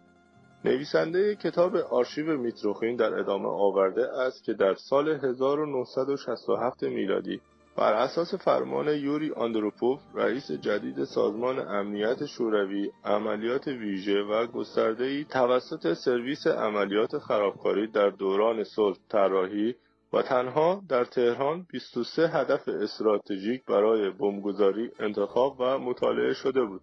از جمله این اهداف کاخهای سلطنتی وزارتخانههای کلیدی خطوط اصلی راه آهن سرفرماندهی مرکزی پلیس مرکز سازمان امنیت کشور ساواک و رادیو و تلویزیون ملی ایران بودند.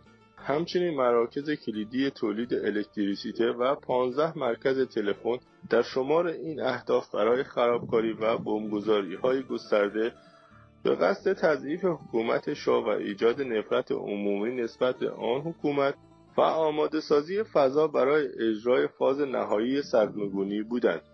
این عملیات در سپتامبر سال 1971 میلادی به دنبال پناهنده شدن یکی از افسران کلیدی کاگبه که در مرکز لندن فعالیت می‌کرد به حالت تعلیق درآمد. اولگ آدولف لیالین که از افسران Line F در کاگبه بود و مستقیما به سرویس ویژه عملیات خرابکاری در کاگبه گزارش می‌داد به غرب پناهنده شد. این مسئله نگرانی عمیقی را در مسکو ایجاد کرده بود که تا چه میزان طرحهای فوق محرمانه مربوط به عملیات خرابکاری که توسط سازمان کاگبه مدیریت می‌شد لو رفته است. بر اساس اسناد به دست آمده از آرشیوهای محرمانه کاگبه در بین تمام کشورهایی که ساکنان کرملین در مسکو آنها را جهان سوم مینامیدند کشور ایران نخستین و بزرگترین هدف اتحاد جماهیر شوروی برای نفوذ بود. در شهریور ماه 1320 خورشیدی برابر با سپتامبر 1941 میلادی زمانی که نیروهای متفقین وارد ایران شدند سازمان امنیت شوروی از این فرصت استفاده کرد تا بزرگترین شبکه جاسوسی خود در خارج از مرزهای شوروی را در ایران شکل دهد حدود چهل قرارگاه برای مأموران سازمان امنیت شوروی به وجود آمد که تنها در قرارگاه مرکزی آن در تهران 115 افسر کار آزموده به تشکیل شبکه و هدایت تیم‌های جاسوسی مشغول بودند. این شبکه بزرگ از مزدوران وابسته به شوروی برای مدت 37 سال آرام آرام و بدون جلب توجه در تمام ارگانهای کلیدی حکومتی وزارتخانه ها، ارتش، مجلس، رسانه ها، نهادهای مدنی و حتی دربار شاه ایران نفوذ کرده بودند. سازمان امنیت شوروی خود را برای روز موعود آماده می‌کرد. برای فاز نهایی نیاز بود تا در سطح وسیعی در سراسر کشور عملیات خرابکاری انجام شود تا از یک طرف حکومت شاه کنترل اوضاع را از دست بدهد و غافلگیر شود و از طرف دیگر جامعه نسبت به توانایی حکومت برای تأمین امنیت عمومی به شدت تردید کند این وظیفه به عهده گروه های چریکی گذاشته شد که در لبنان، سوریه، مصر، الجزایر، لیبی، پاکستان و فلسطین در کمپهای سازمان امنیت شوروی آموزش نظامی و عقیدتی دیده بودند و برای چنین روزهایی آماده می شدند. آتش ها و عملیات خرابکاری در فاصله سالهای 1348 تا 1357 خورشیدی در موارد دیگری دیده شده بود. اما گستردگی خرابکاری ها، آتش ها و بمبگذاری ها در تابستان 1357 خورشیدی و پراکندگی آن در سراسر کشور با ایجاد فضای انقلابی در ایران چشمگیرتر شده بود. پیش از آتشسوزی سینما رکس تنها در مرداد ماه سال 1357 خورشیدی 29 سینما، کاباره و مکان تفریحی به آتش کشیده شد. وجود تیم‌های منسجم عملیاتی، شناسایی و انتخاب دقیق مکانهایی که باید مورد حمله قرار می گرفتند، شباهت رفتاری در انجام عملیات و مواد استفاده شده در این خرابکاری ها همچنین هماهنگی و اجرای دقیق این عملیات و مهمتر از همه تبلیغات گسترده پس از انجام این عملیات همگی نشانه های روشنی از وجود یک طرح گسترده و هدایت شده در سراسر کشور بود که توسط یک مرکز ناشناخته هدایت می‌شد. امروز می‌دانیم که این سازمان امنیت شوروی بود همان گونه که سازمان امنیت شوروی انتظار داشت این سلسله خرابکاری های زنجیری اعتماد به نفس شاه و نیروهای امنیتی وی را به پایین ترین حد ممکن رساند و جامعه ایرانی آماده تغییرات بزرگی می‌شد. اما هنوز یک جرقه نهایی که خشم عمومی را به حد انفجار برساند کم بود. سیومین حادثه زنجیره‌ای خرابکاری آتشسوزی یک سالن سینما در آبادان بود که مطابق برنامه طراحی شده پیش نرفت و بسیار هولناکتر از آنچه تصور می‌شد رخ داد. همین امر سبب شد تا این حادثه بتواند نقش جرقه نهایی که روسا انتظارش را میکشیدند ایفا کند. در 25 مین سالگرد 28 مرداد قرار بود سینما سهیلا در آبادان توسط یکی از تیم‌های عملیاتی وابسته به گروه محمد منتظری تخریب شود. قرار شد حجت الاسلام علی فلاحیان با هدایت حجت الاسلام موسوی تبریزی و حجت الاسلام جمی این عملیات را به مرحله اجرا در آورند. علی فلاحیان که به تازگی دوره آموزش چریکی را در کمپ های سوریه و لبنان به عنوان عضو گروه محمد منتظری پشت سر گذاشته بود پس از بازگشت به ایران در آبادان مستقر شد و گروهی از جوانان مذهبی و اوباش و معتادان شهر آبادان را دور هم جمع کرد و تیم تخریب اختصاصیش را شکل داد. همین تیم پس از انقلاب یکی از نخستین کمیته های انقلاب اسلامی را تشکیل دادند. حسین تکبلیزاده و سه برادر با نامهای یدالله فرج و فلاح بزکار که همگی از اعضای تیم علی فلاحیان بودند برای انجام عملیات آتشسوزی سینما سهلا انتخاب شدند. مواد آتشزا مدتی پیش از آن با همکاری سید علی خامنه‌ای با نام مستعار حاج عبدالله و حسین موسوی تبریزی در اختیار این گروه قرار گرفت و همه چیز برای عملیات آماده شد. قرار بود در این عملیات تنها ساختمان سینما به آتش کشیده شود و قرار نبود کسی کشته شود.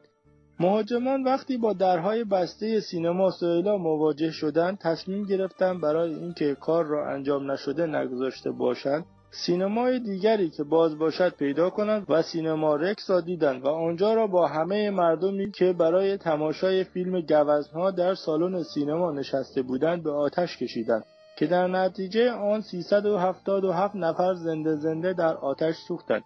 این حادثه با وجودی که بخشی از برنامه نبود اما به سبب اینکه بسیار هولناک و تکان دهنده بود توانست آتش انقلاب را روشن کند حسین تکبلی زاده که خود عضو گروه علی فلاییان و تحت مدیریت موسوی تبریزی بود دو سال پس از انقلاب در دادگاهی که به ریاست همان موسوی تبریزی و با همکاری علی فلاییان ترتیب داده شده بود به عنوان متهم ردیف اول محاکمه و اعدام شد. برادران بعض کار ناپدید شدند که البته با توجه به سوابقی که بعدها در دوران تصدی وزارت اطلاعات از علی فلاییان دیده شد که چگونه بسیاری از دگراندیشان سربنیز و ناپدید می توان حد زد چه بلایی سر این سه برادر که هر سه عضو تیم فلاییان بودند و برای پنهان ماندن دستان وی و موسوی تبریزی باید برای همیشه ساکت می شدند آمده است. دیگر هیچگاه از این سه برادر کسی چیزی نشنید و حتی جنازهشان هم پیدا نشد. دادگاه سینما رکس با دو سال تأخیر برگزار شد مسئولان جمهوری اسلامی هیچ علاقه و اصراری برای برپایی این دادگاه نداشتند و بسیار علاقمند بودند که مانند پرونده میدان ژاله به فراموشی سپرده شود. اما پیگیری های خانواده های 377 قربانی این جنایت سران حکومت اسلامی را وادار به پیگیری پرونده کرد. برای مخفی ماندن دست روحانیون انقلابی در این حادثه طراح و مجری آن یعنی موسوی تبریزی و علی فلاحیان به عنوان قاضی و دادستان پرونده برگزیده شدند. اعترافات تکبلی زاده در دادگاه تنها سندی است که از او به جای مانده است. وی در این دادگاه بعد از شرحی از ترک اعتیاد درباره چگونگی آتش زدن سینما رکس گفت رفتم خانه و بچه ها جدالله فرج و فلاح بسکار آمدند و گفتند می‌خواهیم یک سینما را آتش بزنیم. چهار شیشه کوچک تهیه شد و تینر در آن ریختیم و به سینما سهیلا رفتیم. در سینما شیشه ها را از سالن انتظار روی زمین انداختیم و بعد کبریت زدم اما آتش نگرفت. به سالن سینما برگشتم و جریان را به بچه ها گفتم. همگی از سینما بیرون آمدیم. فرج گفت چطور شد؟ آتش نگرفت. من گفتم برای اینکه تینر فوری بود و خوش شد و اثر نکرد. قرار شد فردا شب به سینمای دیگری برویم. اما سر خیابان فرج با یک سری شیشه تازه آمد. به نوشته روزنامه اطلاعات متهم آتشسوزی سینما رکس در ادامه تعریف کرد که همان شب دوباره بازگشتند تا سینما سایله را با آتش بکشند. اما سینما بسته بود. در راه بازگشت سینما رکس را دیدند و تصمیم گرفتند آنجا را آتش بزنند. بلیط خریدند و وارد سینما شدند و بین تماشاچیان نشستند. تکبلی زاده در اعترافاتش در دادگاه اینگونه ادامه داد. پس از یک ربع ساعت فرج گفت می‌روم دستشویی و رفت. فرج بعد از ده دقیقه برگشت و نیمه های فیلم بود که به آرامی گفت برویم. بعد بلند شدیم و رفتیم داخل سالن انتظار. از در عقب از طرف بوفه. سر آن دوراهی کمربندی در سالن که آب سرد کن هم همانجاست همه با هم رفتیم و وقتی رسیدیم صحبتی از کجا ریختن تینرها شده بود. آنجا ایستادیم. هیچکس داخل سالن نبود و بوفه تعطیل شده بود. فرج شیشه را درآورد و گفت شما جلوی بوفه بریزید و خودش با عبدالله رفت. تکبلی زاده در ادامه اعترافاتش می‌گوید که کبریت را کشید. آتش یک بار شعله گرفت و به سرعت آتش دور تا دور سالن را محاصره کرد و به سالن سینما کشیده شد. حسین تکبلی زاده پنجشنبه 13 شهریور ماه سال 59 به همراه سروان منوچر بهمنی، علی نادری، مدیر سینما رکس، اسفندیار رمضانی، مدیر داخلی سینما سرهنگ سیاوش امینی آل آقا رئیس سابق اطلاعات شهربانی آبادان و فرج الله مشتهدی کارمند ساده ساواک که به تازگی به آبادان منتقل شده بود اعدام شدند. هدف اعدام ها این بود که ساواک و شاه را عامل آتشزی اعلام کند. اینکه ساواک و حکومت شاه عاملان این خرابکاری ها باشند غیر قابل باور بود. این خرابکاری ها نه تنها هیچ سودی برای رژیم نداشت بلکه سمی کشنده بود که نشان می‌داد حکومت نمی‌تواند امنیت را برقرار کند.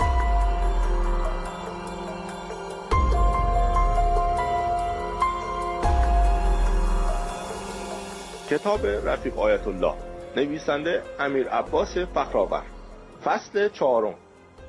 صفحه 184 تیم‌های حرفه‌ای منسجم و هماهنگی که دوره‌های چریکی را در لبنان و سوریه زیر نظر کارشناسان کاگبه دیده بودند از مدتها پیش مشغول آماده سازی برای این اقدامات خرابکارانه بودند. خرابکاری ها و اقدامات تروریستی نظیر آتش زدن سینماها و کارباره ها و مراکز تفریحی با توجه به فتواها و نوع نگرش برخی از مراجع تقلید تندرو مثل روح الله خمینی دور از نبود. در جلد ششم کتاب صحیفه نور که به سخنرانی ها، بیانیه ها و فتواهای خمینی اختصاص دارد، تلویزیون، رادیو و سینما را مرکز فحشا خطاب می کند و می گوید سینمای ما مرکز فحشا است. ما با سینما مخالف نیستیم. ما با مرکز فحشا مخالفیم. ما با رادیو مخالف نیستیم. ما با فحشا مخالفیم.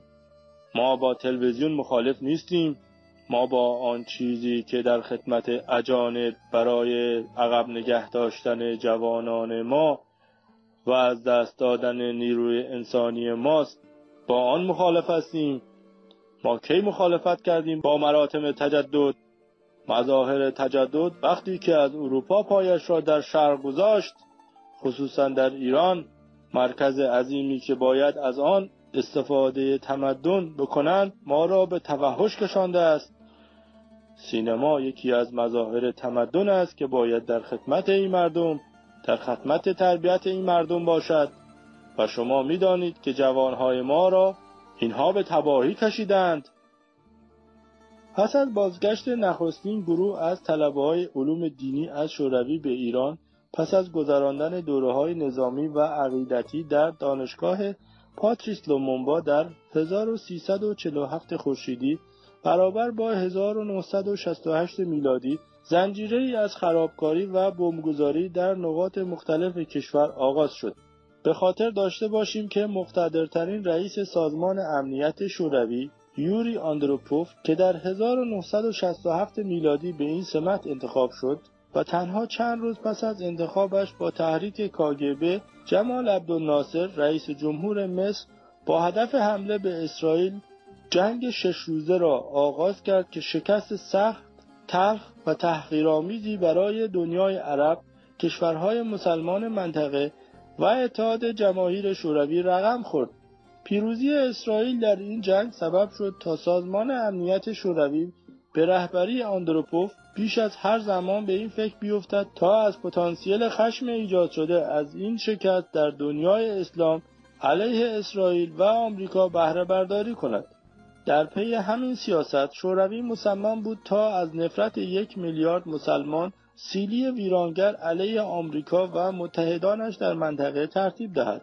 سرمایهگذاری بر روی طلبه های جوان در حوزه های علمی اسلامی با هدف آماده سازی آنها برای عملیات چریکی شکل گرفته بود. بازگشت طلبه های چریک که به استخدام سازمان امنیت شوروی در آمده بودند به ایران با این دوران پرتنش همزمان شد.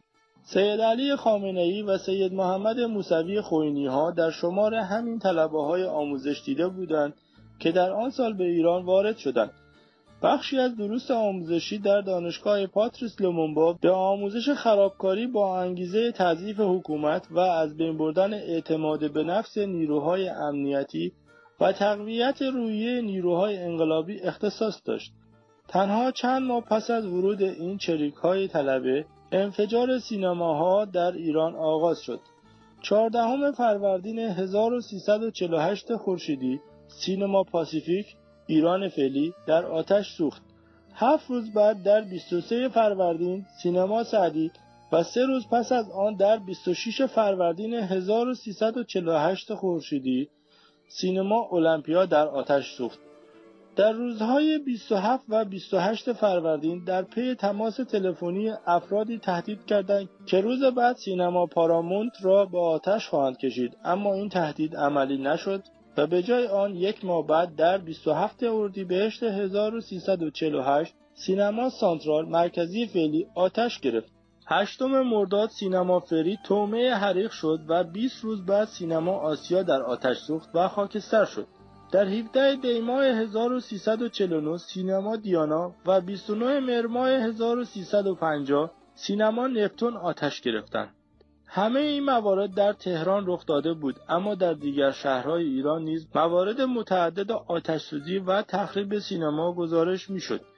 در 25 شهریور 1348 در شهسوار در پی آتش سوزی در سینمای این شهر دوازده نفر کشته و پنجاه نفر مجروح شدند.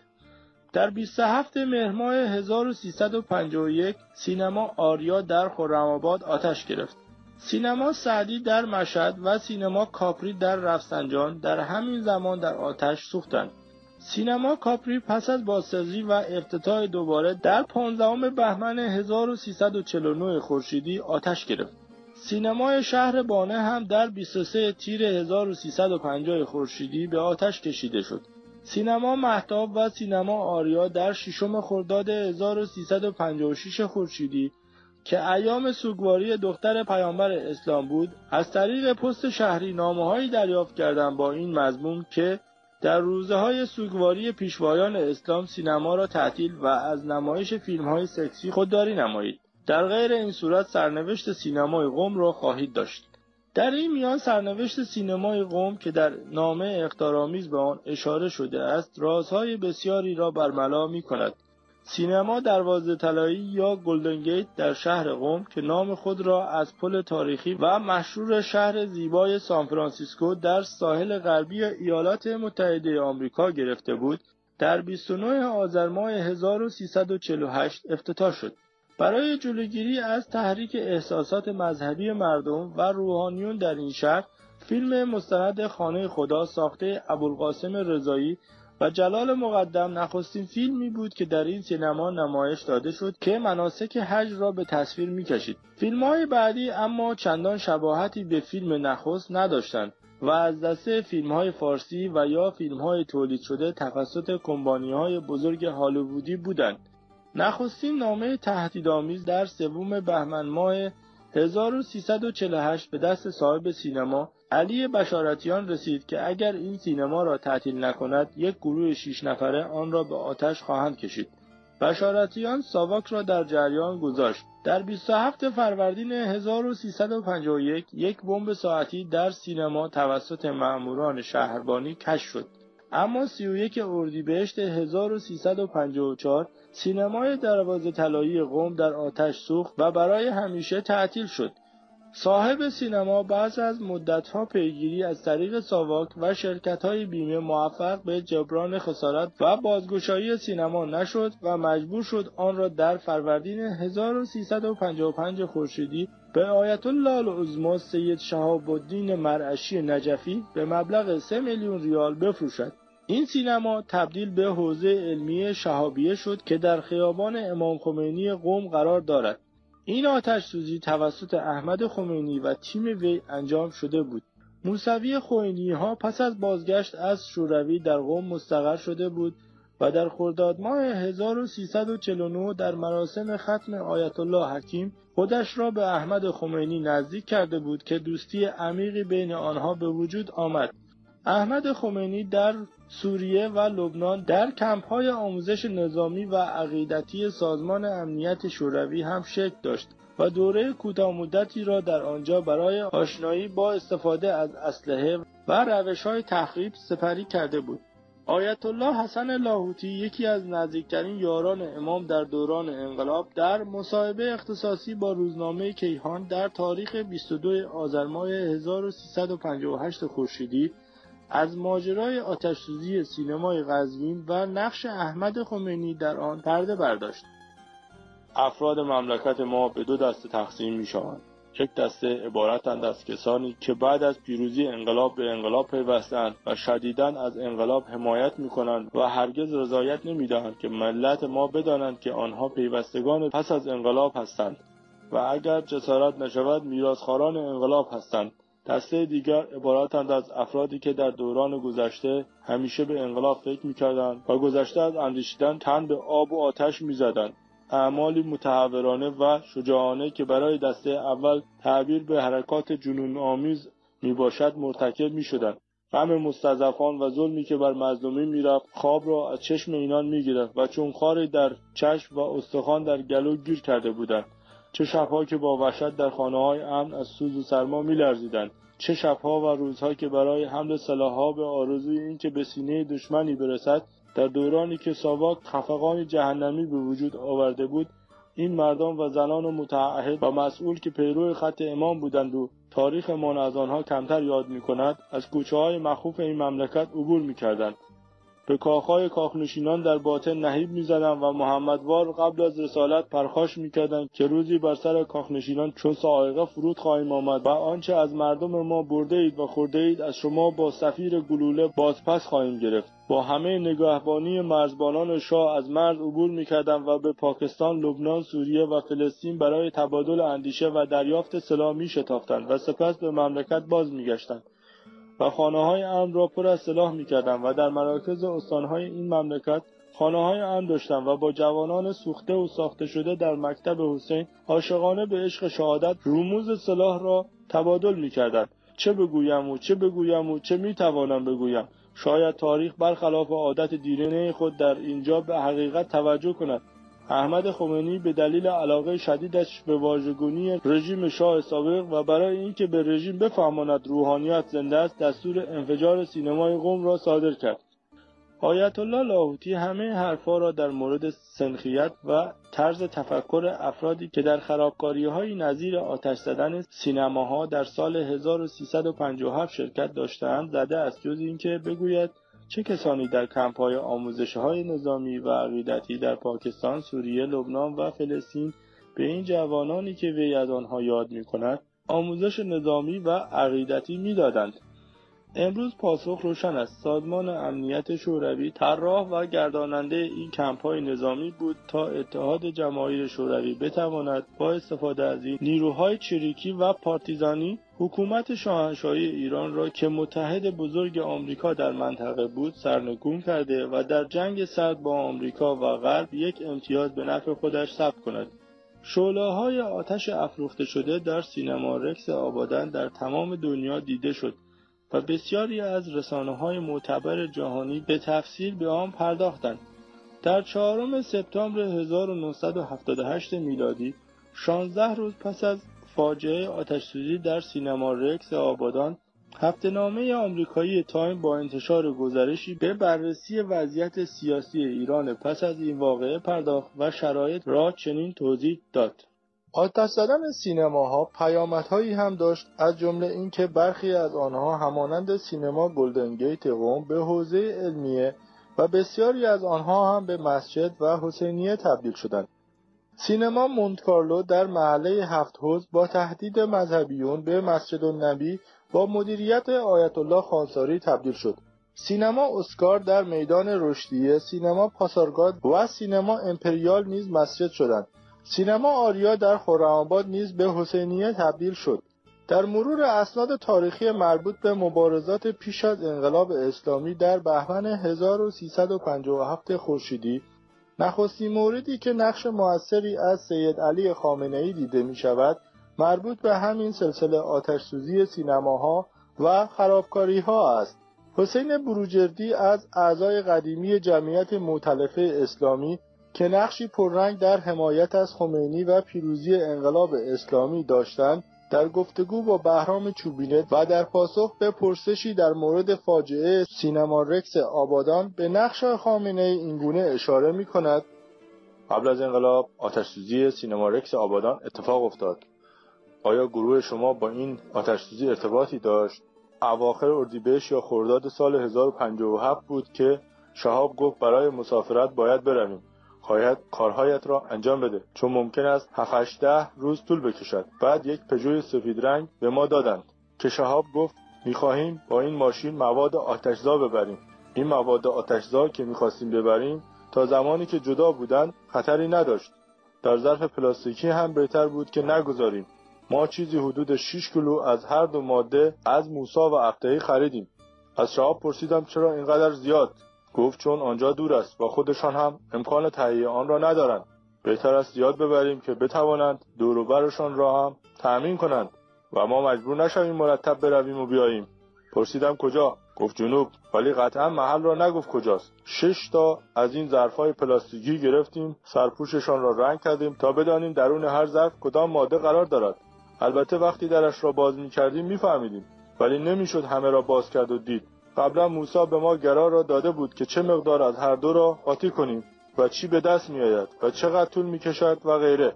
ما همه را خیلی ریز یادداشت کرده بودیم. گفته بودند که با ماشین زیاد راه نرویم. شهاب ماشین را در گاراژی گذاشته بود و گفت روزی که بخواهیم برویم برش میداریم. عصر روز چهارشنبه رفتیم بوزرجمهری از شهاب پرسیدم کجا می‌رویم؟ گفت کار داریم. وسط بوزرجمهری بنگاه مساله ساختمانی حاج آقا رحمانی بود. او هم از خرمقدس های معروف در منطقه بود. بعدا فهمیدم که او هم عضو هیئت معتلفه است. شهاب با او صحبت کرد و آمد و رفتیم به کوچه امامزاده یحیی. سمت چپ یک انبار بود که درش بسته بود. و روبرویش یک انبار فرش هندیا بود که رفتیم تو. دیدم ماشین پژو سفید آنجاست. دفتر کوچکی هم آنجا بود و من و شهاب تنها بودیم. یک رو بیست دقیقه که ایستادیم دیدم آقای رحمانی با یک آخوند امام سیاه و عینکی آمد. اولین بار بود که آخوندی را می‌دیدم که پیپ می‌کشید. شهاب مرا معرفی کرد و رحمانی هم اون آخوند را نشان داد و معرفی کرد. حاج آقا گفتم حاج آقا چی؟ قبل از اینکه رحمانی حرفی بزنه خدا آخوند گفت عبدالله. من تعجب کردم چون معمولا آخوندها خودشان را اینطور معرفی نمی‌کنند. اول شهاب با حاجی رحمانی صحبتهایی کرد در مورد کاغذ ماشین و سندش. همانجا هم یک قولنامه نوشتند که شهاب ماشین را خریده است. آدرس و شماره تلفن هم نوشت و به شهاب داد. تا اینجا حاج آقا عبدالله صحبتی نکرد. موقع خداحافظی پاکتی از جیب درآورد و گفت این امانت را بدهید به حاج آقا موسوی یا حاج آقا جمی. از گاراژ که آمدیم بیرون از شهاب پرسیدم اسم فامیل این حاج آقا چیست؟ گفت بعدا می‌فهمی. شهابم اسمش را به من نگفت. از آنجا ماشین را برداشتیم و آب و روغنش را حاضر و آماده کردیم و در گاراژی در خیابان ری گذاشتیم که پیرمردی معروف به اکبر یک دست دالاندارش بود. فرار شد ماشین را جای مناسبی بگذارد تا ما بتوانیم صبح زود را بیفتیم. فرداش شهاب چند تلفن به این ور و آنور زد و بعد رفتیم آبادان. ساعت 6 و هفت بعد از ظهر بود که دو آخوند آمدند. حجت الاسلام موسوی تبریزی که امام جماعت مسجد بهبانیا بود و حجت الاسلام حاج جمی با شهاب صحبت کردند ماشین هم در حیات آن خانه بود. شهاب گفت می توانیم وقتی کسی اینجا نیست این مواد را تحویل بدهیم. موسوی تبریزی با صاحبخانه صحبت کرد و صاحبخانه و خانوادهش سوار ماشین داج آمریکاییشان شدند و رفتند. شهاب با حاج موسوی تبریزی صحبت کرد که به چه نحوی می‌خواهند مواد را از آنجا ببرند. گفت تا شما آنها را آماده کنید و از ماشین بیاورید بیرون من می‌گویم بیایند و ببرند بلند شد و تلفن زد.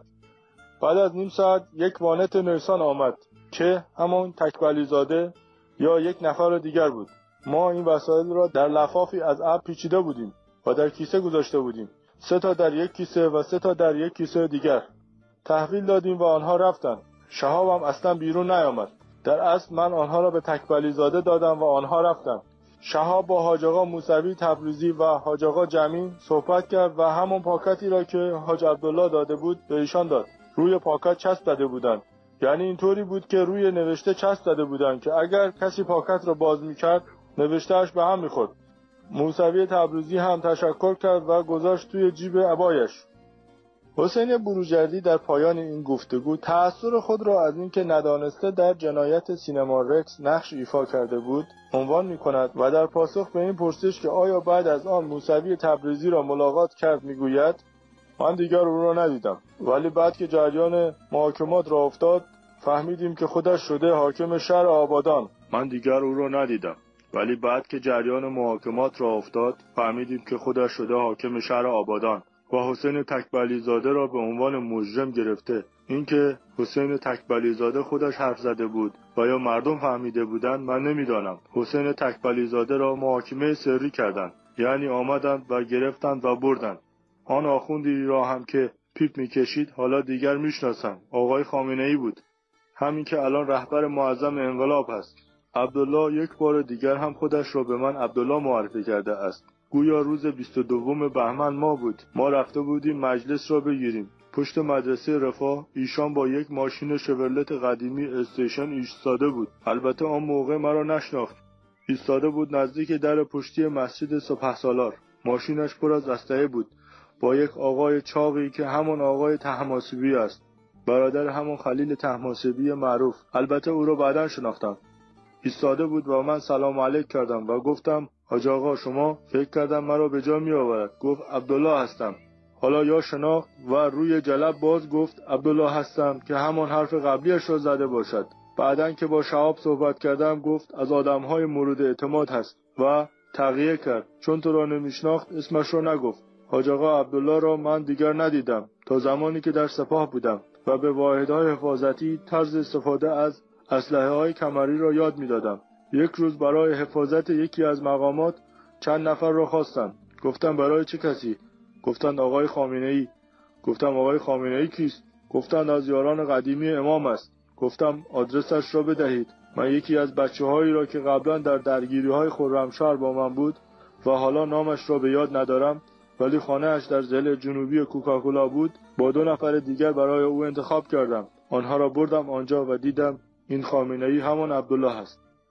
خامنه ای سه سال پس از بازگشت از شوروی در سال 1350 خورشیدی در مشهد توسط ساواک بازداشت شد که در خاطراتش از آن به دستگیری پنجم یاد می کند. ساواک به روابط وی با سازمان امنیت شوروی مشکوک شده بود. در زندان با یک روحانی دیگر به نام سید عباس موسوی قوچانی هم بند بود. در خاطرات قوچانی نقل شده است که سید علی خامنه ای در این دوران زندان از نام مستعار حاج عبدالله استفاده می‌کرد و برای اینکه مکالماتشان را مأموران زندان متوجه نشوند با ترتیل قرآن به رمز با یکدیگر گفتگو می‌کردند. استفاده خامنه ای از نام مستعار حاج عبدالله تایید دیگری بر صحت اعترافات حسین بروجردی است که راز نقش ای در جنایت آتش زدن سینما رکس آبادان را برملا کرد که به عنوان نقطه آغازین از پاز پایانی انقلاب اسلامی هم شناخته می شود. پس از انقلاب اگرچه انقلابیون در محاکمه و قتل عام سران و دستندرکاران حکومت شاه درنگ نکردند و در همان ماهای نخست بسیاری از مدیران ارشدی و میانی و فرماندهان نظامی دوران شاه را در دادگاه های فرمایشی به اعدام محکوم کرده و با سرعت این احکام اعدام را اجرا می کردند. اما با وجود پیگیری های شبان روزی خانواده های کشته شدگان در جنایت سینمارک گویا هیچ عجله و اصراری از سوی سران انقلاب برای پیگیری این پرونده وجود نداشت.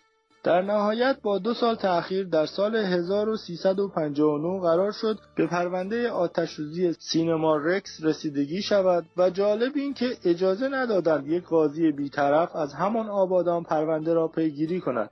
سید حسین موسوی تبریزی که خود با توجه به بسیاری از شواهد مدیریت اجرای این عملیات جنایتکارانه را در دست داشت از تبریز فراخوانده شد تا به شکل ویژه این پرونده را دنبال کند. وی نیز از همکار خود در برنامه ریزی برای آتشزی سینما رکس یعنی علی فلایان خواست تا امنیت دادگاه را به عهده بگیرد. پنجم شهریور 1391 خورشیدی موسوی تبریزی در مصاحبه با مرکز اسناد انقلاب اسلامی در پاسخ به پرسشی در مورد اعترافات حسین بروجردی مبنی بر نقش داشتن موسوی تبریزی و خامنه در تهیه مقدمات و مواد آتشسا برای آتش کشیدن سینماهای آبادان با زیرکی بدون اینکه گفتگوهای بروجردی را تکذیب کند سعی می کند توجیه کند که در زمان اجرای عملیات در آبادان حضور نداشته است. وی همچنین در مورد نقش علی فلاحیان در برگزاری دادگاه سینما رکس می‌گوید کمیته محلی خوزستان که آقای علی فلاحیان رئیس آن بود با ما همکاری کرد و دادگاه هم به خوبی برگزار شد و خانواده شهدا هم خیلی راضی بودند و سوء استفاده دیگران کم شد. باز هم به خاطر داشته باشیم که علی فلاحیان عضو گروه محمد منتظری بود که دوره های چریکی را در سوریه و لبنان زیر نظر کارشناسان سازمان امنیت شوروی دیده بودند و در همان سال 1357 برای انجام عملیات خرابکاری در سرتاسر سر کشور به ایران بازگشتند که شرح حالشان را به روشنی آیت الله حسن لاهوتی شهر داده بود. حسن لاهوتی هم در مهر 1360 در زندان کشته شد. با استناد به کتاب شرح اسم که زندگی نامه رسمی خامنه ای است و به تفصیل ماجراهای دوران تبید وی به جیروف و ایرانشهر در سال 1356 و 1357 خورشیدی را از زبان خود وی بیان می کند خامنه ای در اردیبهشت 1357 می بایست در ایرانشهر در تبعیدگاه می بود این از مواردی بود که گفته های حسن بروجردی مبنی بر اینکه خامنه ای را در اواخر اردیبهشت 1357 خورشیدی در تهران دیده است نقض می‌کرد. اما اگر با دقت به خاطرات رسمی خامنه ای نگاه کنیم متوجه می‌شویم که حضور خامنه ای در اواخر اردیبهشت 1357 در تهران کاملا ممکن می باشد و بر این اساس امکان تایید گفته های حسین بروجردی وجود دارد. در کتاب شهر اسم نوشته شده است آقای خامنه ای چاره را در تماس با احمد قدیریان دید که در سفرهایش به تهران خودرویش در اختیارش میگذاشت تا رفت آمدش در تهران یا برای سفر به قم راحت باشد. آقای قدیریان به یاد همان پژو 404 این بار دو درش را خرید. این پژو سفید رنگ ساخت 1970 میلادی با شماره شهرمانی 53287 تهران جیم شماره موتور 5577 446 به تاریخ 21 اسفند 1356 در دفترخانه شماره 442 در قبال 30 هزار تومان از محمد کاظم نیکنام خریداری شد.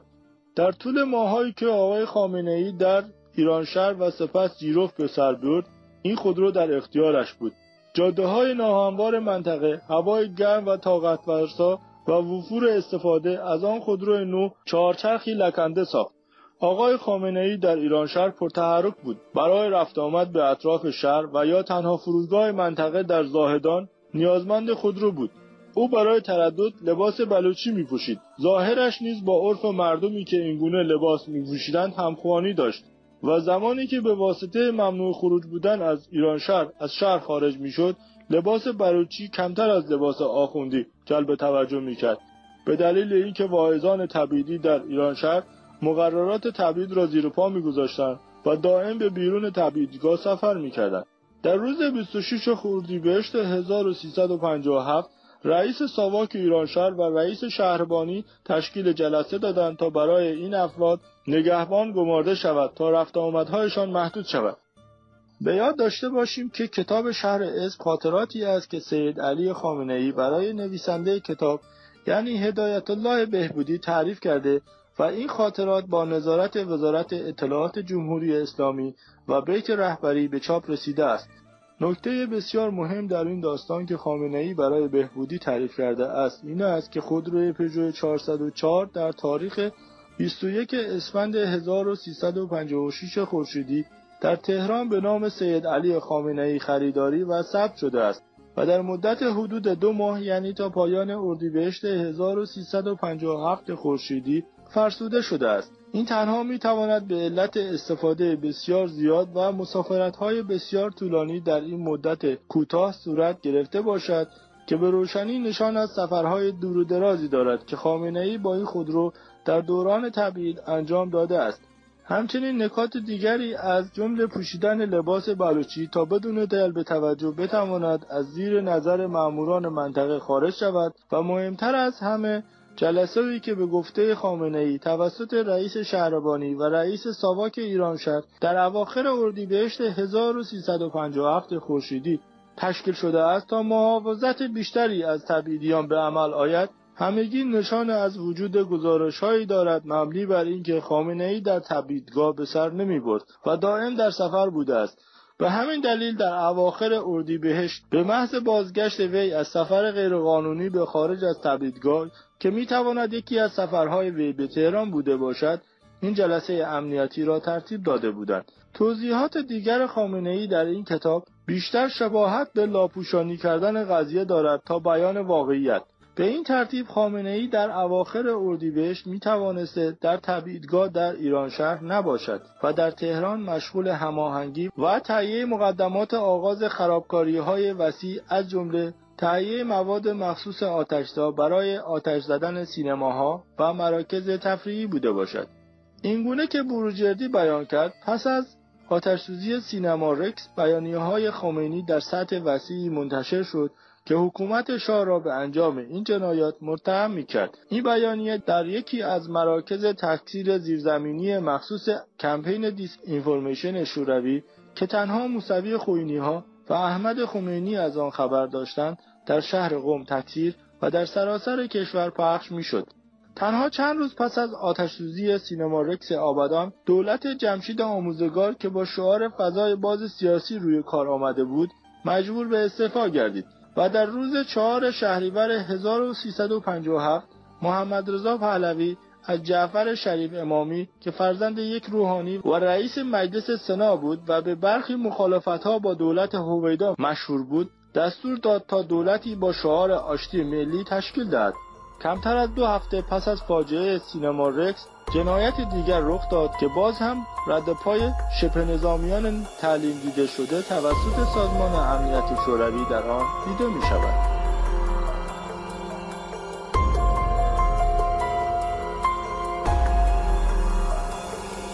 کتاب رفیق آیت الله نویسنده امیر عباس فخرآور فصل چهارم.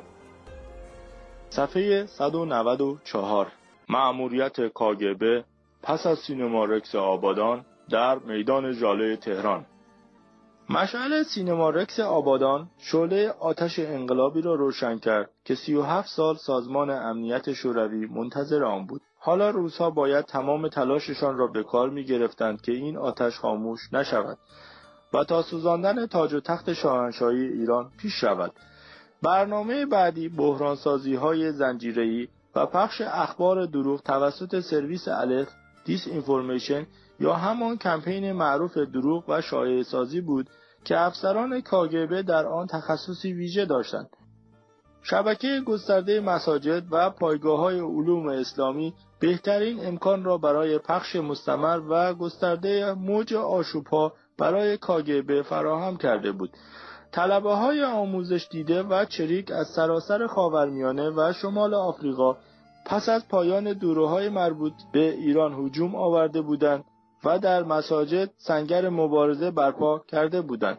به ویژه پس از فاجعه سینما رکس منبرهای بسیاری از مساجد در سراسر کشور به بلنگویی برای متهم کردن حکومت شاه به کشتار مردم بیگناه تبدیل شده بود. شدت و گستردگی این شایعات به حدی بود که نیروهای امنیتی حکومت شاه کاملا گیج شده بودند. ساواک درست مانند یک قهرمان مشت‌زنی شده بود که سالها کنترل رینگ بوکس را در اختیار داشت اما ناگهان با چند ضربه پیاپی حریف با صورت خون‌آلود گیج و در میانه میدان مشت‌زنی دور خودش میپیچید. مصادف شدن این حوادث با ماه رمضان سبب شده بود تا امکان تاثیرگذاری بر احساسات مذهبی مردم در مساجد بسیار بیشتر باشد. دوشنبه 13 شهریور 1357 خورشیدی در پایان ماه رمضان حجت الاسلام مفتح و حجت الاسلام با هنر هزاران نمازگزار را برای نماز عید فطر به تپه های قیتریه تهران کشاندند. در گزارش های ساواک که پس از انقلاب به دست انقلابیون افتاد تعداد نمازگزاران معترض در این گرد همایی حدود 14 هزار نفر اعلام شده بود پایان مراسم نماز به تظاهرات اعتراضی آرامی منتهی شد که شعار الله اکبر پررنگترین شعار جمعیت بود. این اعتراض بدون درگیری انجام شد و نیروهای امنیتی شاه تلاش کردند تا از بکارگیری خشونت بپرهیزند. نمازگزاران قرار گذاشتند روز پنجشنبه 16 شهریور 1357 خورشیدی این تظاهرات را ادامه دهند. تظاهرات پنجشنبه هم به آرامی برگزار شد و این بار نیز جمعیتی مشابه جمعیت عید فطر شرکت کرده بودند که نگرانی دولت نوپای نخست وزیر جدید ایران جعفر شریف امامی را به دنبال داشت. پس از پایان تظاهرات روز پنجشنبه دولت تشکیل جلسه اضطراری داد و برای بازگرداندن نظم و آرامش به پایتخت اعلام حکومت نظامی کرد. قرار شد ارتش از صبح روز جمعه 17 شهریور 1357 خورشیدی در میادین اصلی و خیابانها حضور پررنگتری داشته باشد نقطه ضعف بزرگ نیروهای امنیتی حکومت شاه این بود که شاه نیروی ضد شورش نداشت و در مواقع نیاز باید به ارتش برای برقراری نظم مراجعه می‌کرد. از سوی دیگر برخلاف انتظار روسها این اعتراضات نتوانسته بود بیش از چند هزار نفر را با خود همراه کند و نیاز بود فاجعه ای در حد سینما رکس در تهران طراحی شود تا خونها به جوش بیاید. در همان هنگام یکی از روحانیون ناشناخته که در جریانات انقلاب نامی از وی شنیده نشده بود در شرق تهران اقدام به برگزاری تجمعات مشبوب کرد. وی که علامه یحیی نوری نام داشت در حوالی میدان ژاله در منطقه عین الدوله برای خود دفتر تجاری مذهبی راه انداخته بود و برای سالها به روزنامه ها آگاهی می‌داد که هر کس می‌خواهد مسلمان شود می‌تواند از طریق دفتر وی سند رسمی مسلمان شدن دریافت کند. عمده کار وی بیشتر به یک کلاهبرداری شبیه بود و جالبتر از همه اینکه هیچ علاقه به کار سیاسی و مخالفت با حکومت نداشت. کلاس قرآن برپا می‌کرد و گروهی از جوانان محل هم که از دست اوباش به حساب می آمدند اطراف وی بودند. و از این طریق روزگار میگذراندند. همزمان با برپایی نماز عید فطر در تپه های قیتریه وی نیز اعلام برپایی نماز عید فطر در شرق تهران کرد. در ابتدا این حرکت از سوی انقلابیون یک موازی سازی با هدایت ساواک تلقی شد که قصد دارد تا از حضور متمرکز مردم در نماز عید فطر قیتریه جلوگیری کند. اما از آنجا که وی به شارلاتانیسم مذهبی در بین روحانیون معروف بود کسی او را جدی نگرفت. یحیای نوری بدون آنکه بداند از ساعت 6 صبح جمعه 17 شهریور برابر با 8 سپتامبر 1978 میلادی حکومت نظامی توسط دولت نوپای شریف امامی اعلام شده است. از طرفدارانش خواسته بود تا در همان زمان برای جلسه قرآن هفتگیش به میدان جاله بروند.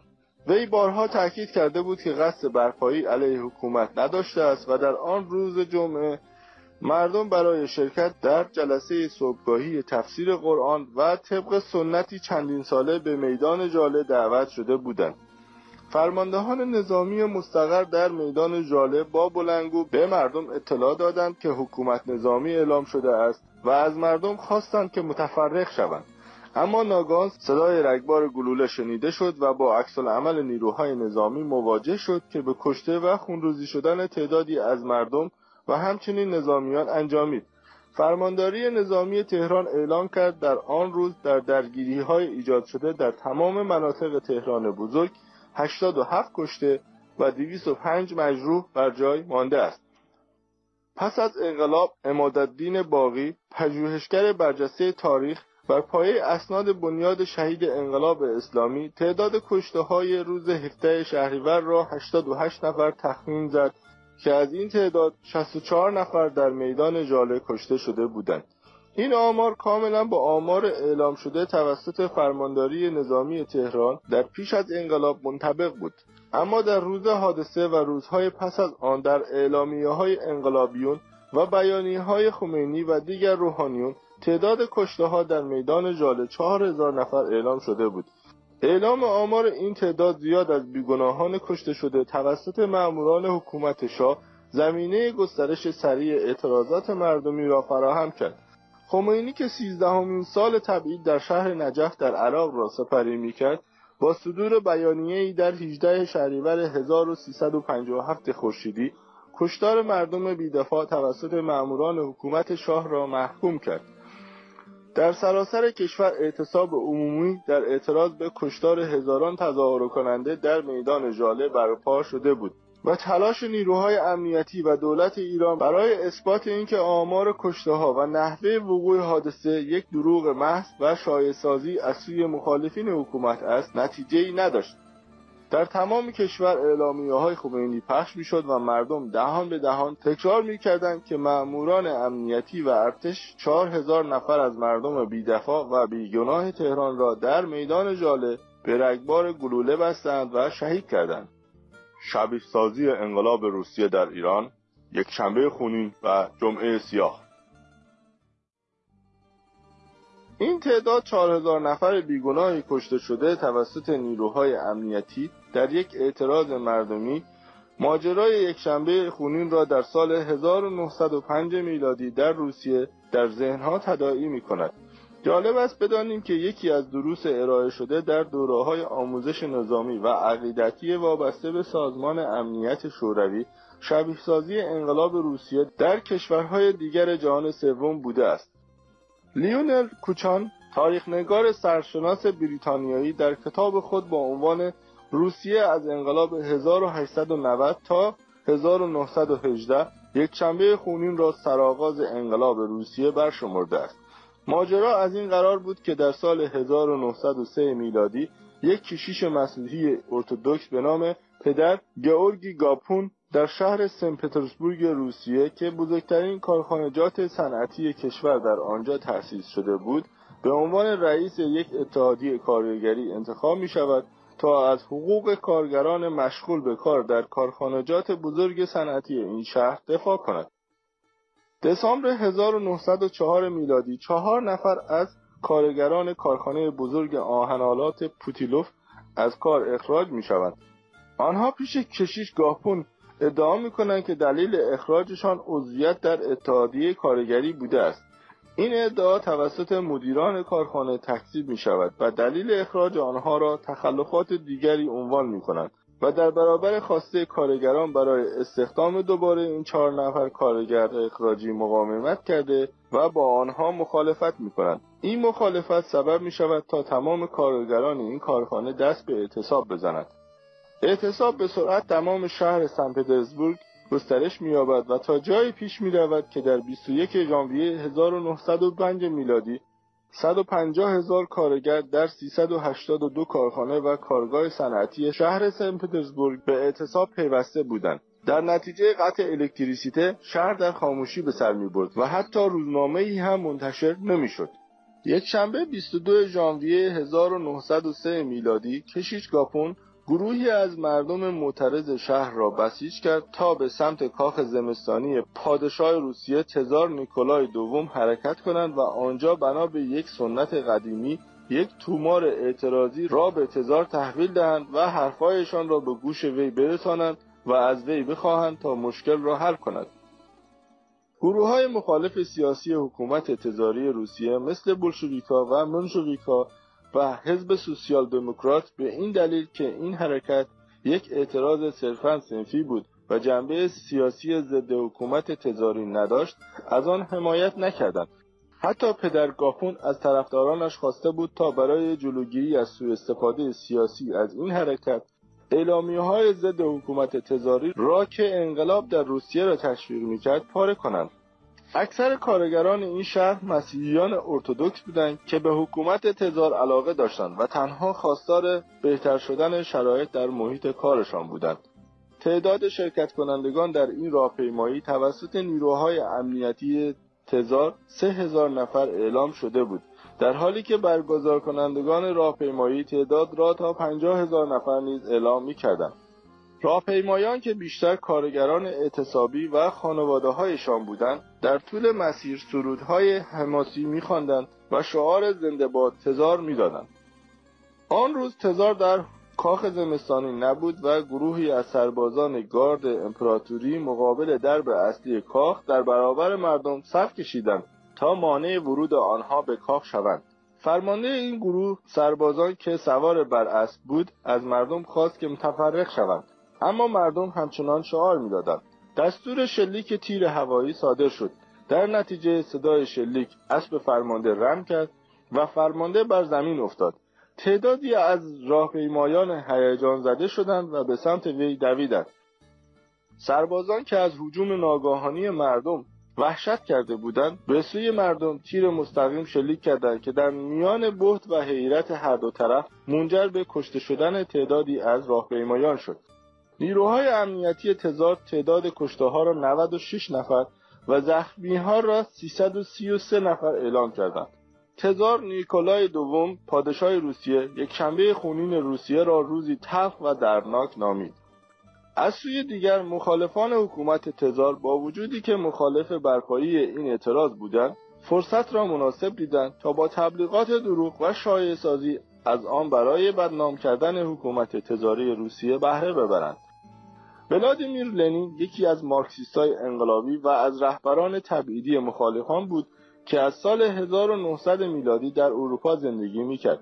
وی روزنامه ایسکرا را به عنوان ارگان رسمی خبری حزب سوسیال دموکراتیک کارگران روسیه در آلمان منتشر می‌کرد و تعداد کشته های یک شنبه خونین در سن پترزبورگ روسیه را چهار هزار نفر اعلام کرده بود و بر آن پافشاری می‌کرد. تا از این طریق حکومت تزاری روسیه را قاتل مردم بیگناه معرفی کند یک شنبه خونین سببساز اعتراضات مردمی و اعتصابات کارگری گسترده‌ای در تمام روسیه شد که بیش از هر چیز مشروعیت مردمی تزار روسیه را زیر سوال می برد.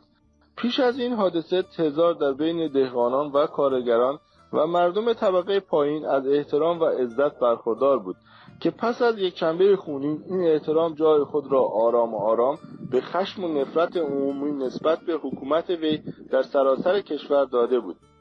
کشیش گاپون که بلافاصله پس از یک شنبه خونین از روسیه خارج شده بود در ماه اکتبر همان سال به روسیه بازگشت و در گفتگو با یکی از دوستانش عنوان کرد که با پلیس مخفی حکومت تزاری همکاری می‌کرده است. و انتظار وقوع حادثه شنبه خونین را نداشته است توسط اعضای حزب سوسیالیستای انقلابی کشته شد. دوازده سال پس از آن 22 ژانویه 1917 میلادی ترجمه مقاله ای از ولادیمیر لنین که به زبان آلمانی نوشته شده بود در روزنامه پراودا در روسیه منتشر شد که به این عبارات آغاز می شد رفقا و دوستان جوان من امروز دوازدهمین سالگرد یکشنبه خونین است که به درستی به عنوان نقطه آغازین انقلاب روسیه نام گرفته است. هزاران کارگر با ایمان و خداترس و نه سوسیال دموکرات ها به رهبری یک کشیش مسیحی به نام پدر گاپون از اقصانقات پایتخت به مرکز آن رفتند تا در مقابل کاخ زمستانی تزار تومار درخواستهای خود را تقدیم وی کنند. کارگران معترض نشانه های مذهبی و نمادهای وفاداری به حکومت تزار را با خود هم می کردند. کشیش گاپون شخصا زمانت داد و از تزار درخواست کرد تا در مقابل مردم حاضر شود و حرفهایشان را بشنود سربازها فرا خوانده شدند رزاقها و سربازهای گارد امپراتوری با شمشیرهای برافراشته به مردم حمله کردند و به روی مردم بیدفاع که زانو زده بودند و به قزاقها التماس می‌کردند تا اجازه داده شود با تزار صحبت کنند آتش گشودند. بر اساس گزارش رسمی پلیس حکومت در آن روز بیش از هزار نفر کشته شدند و بیش از دو هزار کارگر زخمی شدند. خشم و عصبانیت کارگران از این حادثه وصل ناشدنی بود. این یک تصویر کلی از روز 22 ژانویه 1905 میلادی یا همان یک شنبه خونین است. تنها چند روز پس از انتشار این مقاله که در آن لنین استادانه واقعیت دروغ و شایعه را در هم آمیخته بود نیکولای تزار دوم توسط دومای روسیه برکنار شد و انقلاب فوریه 1917 در روسیه شکل گرفت. حالا نگاهی به شباهت‌های جمعه سیاه در ایران یا همان هفته شهریور 1357 خورشیدی با یک شنبه خونین در 22 ژانویه 1905 میلادی در روسیه بیاندازیم.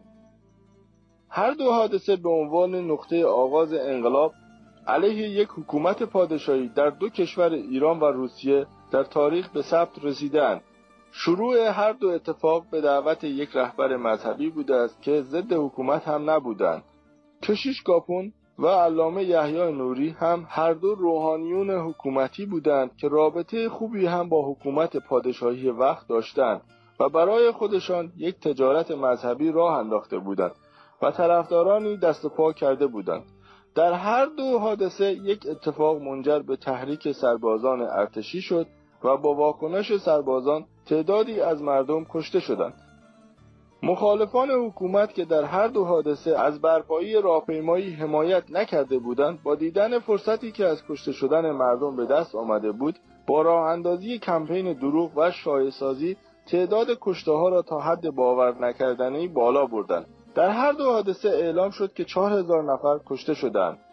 مخالفان با بیانیه هایشان این کشتار را به گردن پادشاه وقت انداختند و درخواست اعتصاب و ادراز سراسری کردند. شباهت ها فراوان هستند و به نظر می رسد جریانی که قصد شبیهسازی انقلاب روسیه در ایران را داشته است با کمک چریک های آموزش دیده کارش را خیلی خوب انجام داده است. پیدا کردن پاسخ این پرسش که چه کسی برای نخستین بار تعداد کشته شدگان را در حادثه هفته شهریور 1357 خورشیدی 4000 نفر اعلام کرد کمک بزرگی در کشف هویت طراحان آن خواهد بود. دروغ بزرگ 4000 کشته در 17 شهریور از زبان فیلسوف فرانسوی. تقریبا در تمام تاریخ نگاری های رسمی جمهوری اسلامی در مورد حادثه 17 شهریور 1357 خورشیدی با اشاره به نوشته های میشل فوکو فیلسوف سرشناس فرانسوی به این نکته اشاره شده است که وی شاهد کشته شدن چهار هزار نفر در آن روز در میدان ژاله بوده است.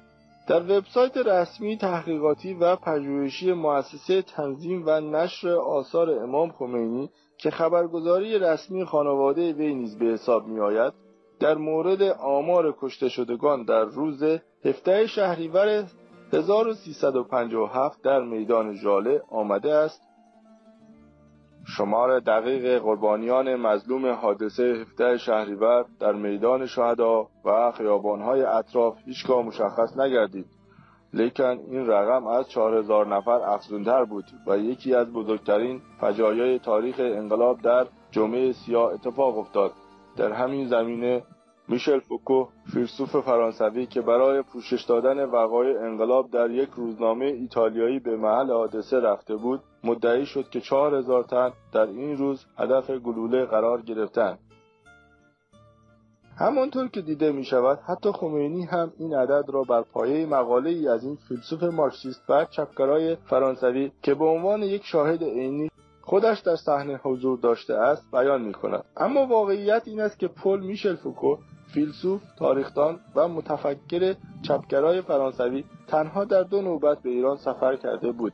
نخستین باری که وی به خاک ایران پا گذاشت 25 شهریور 1357 خورشیدی برابر با 16 سپتامبر 1978 میلادی یعنی هشت روز پس از حادثه هفته شهریور بوده است که تا دوم مهر ماه 1357 خورشیدی برابر با 24 سپتامبر 1978 میلادی در ایران به سر برد. در طول یک هفته اقامت در ایران وی با بسیاری از چهره های سیاسی، مخالفان حکومت و روحانیون ناراضی دیدار کرد. دومین سفر وی به ایران از 18 تا 24 آبان 1357 خورشیدی برابر با نهم تا 15 نوامبر 1978 میلادی بود که به تهران، قم و آبادان رفت تا در این شهرها با رهبران ملی و دینی و گروه های مختلفی که در وقوع انقلاب اسلامی ایران فعال بودند ملاقات و گفتگو کند. حاصل این سفرها مجموعه گزارش ها و مقالاتی شد که فوکو برای روزنامه ایتالیایی کوریر دلاسارا نوشت. میشل فوکو درباره انگیزش برای پرداختن به انقلاب اسلامی ایران گفته است که پس از آتشسوزی سینما رکس آبادان افکار عمومی غرب به رویدادهای ایران توجه پیدا کرد و این انگیزه برای او بود تا دعوت روزنامه ایتالیایی را بپذیرد و به ایران سفر کرده و شرح دیدههایش از حوادث آن روزهای ایران را بنویسد. آخرین نوشته از مجموعه مقالات پاییزی میشل فوکو در روزنامه کوریر دلاسترا با عنوان خمینی رهبر افسانه‌ای انقلاب ایران است در 29 نوامبر 1978 میلادی برابر با پنجم آذر ماه 1357 خورشیدی منتشر شد. آنچه مسلم است میشل فوکو در زمان حادثه 17 شهریور 1357 خورشیدی در ایران نبود و نمی‌توانست شاهد عینی کشته شدن 4000 نفر در میدان ژاله باشد. در متن اصلی مقاله میشایل فوکو که به زبانهای ایتالیایی، فرانسوی و انگلیسی منتشر شد هم تایید شده است که وی در زمان وقوع کشتار 17 شهریور در ایران نبوده است و یک هفته پس از این حادثه به تهران رسیده است و آنچه نگاشته شده نتیجه گفتگوهایش با برخی روحانیون و فعالان اپوزیسیون در تهران و قم بوده است که البته در ترجمه های فارسی از مقاله میشایل فوکو ماشین تبلیغاتی رژیم جمهوری اسلامی هیچ اشاره به این موضوع نمی کند و اینگونه وانمود می شود که میشل فوکو با چشم خودش کشته شدن چهار هزار تظاهر کننده را در میدان ژاله در تهران دیده است. نکته دیگر این که در تحقیقات نیروهای امنیتی حکومت شاه مشخص شد که گلوله هایی از توفنگ های روسی از پشت بام و بالکن های مشرف به میدان ژاله به سمت مردم و سربازان شلیک شده بود که این شلیک ها تنها برای چند ثانیه صورت گرفت و زمین ساز تحریک سربازان و عکس عمل آنها در پاسخگویی به رگبار مسلسل بود. سلاح سازمانی ارتش شاهنشاهی ایران جسه و دیگر اسلحه های سبک ساخت آمریکا و اروپای غربی بود. در مقابل مخالفان شاه که دوره های چریکی را در کمپ های وابسته به سازمان امنیت شوروی دیده بودند از اسلحه کلاشنیکوف که سلاح سازمانی اتحاد جماهیر شوروی بود استفاده می کردن. همانطور که آیت الله حسن لاهوتی در مصاحبه با روزنامه کیهان در آذر ماه 1358 خورشیدی به آن اشاره کرده بود طلبه ها و انقلابیون مخالف شاه پس از گذراندن دوره های آموزش نظامی و عقیدتی زیر نظر افسران سازمان امنیت شوروی در کمپ های پاکستان، لبنان، سوریه و فلسطین و مصر به صورت غیرقانونی به ایران بازگشته بودند و با خود سلاح و مهمات آورده بودند و در خانه های تیمی در نقاط مختلف کشور مستقر شده بودند تا در روز مناسب ضربه خود را به رژیم بزنند. خبرنگار روزنامه فیگارو نیز در گزارش خود از این حادثه می‌گوید کل ماجرا سی ثانیه بود.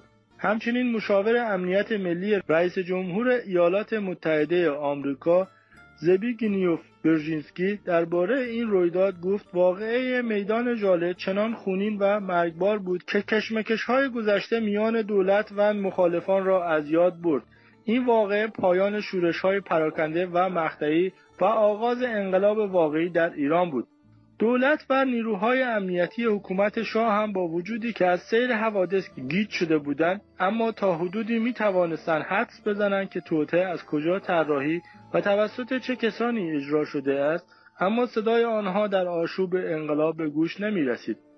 دو روز پس از حادثه اردشیر زاهدی سفیر وقت ایران در ایالات متحده در دیدار با وارن کریستوفر معاون وزارت امور خارجه آمریکا در واشنگتن اعلام کرد که کمونیست های سازمان یافته تظاهرات را ترتیب می دهند و مسبب این شورشها هستند. حتی وی دولت آمریکا را به همراهی با نیروهای اپوزیسیون در توطئه براندازی شاه متهم کرده بود. کریستوفر این اتهام را ناروا خواند و اظهار داشت تضعیف اعتماد به شاه در این زمان مهمترین عامل بروز و گسترش شورش است.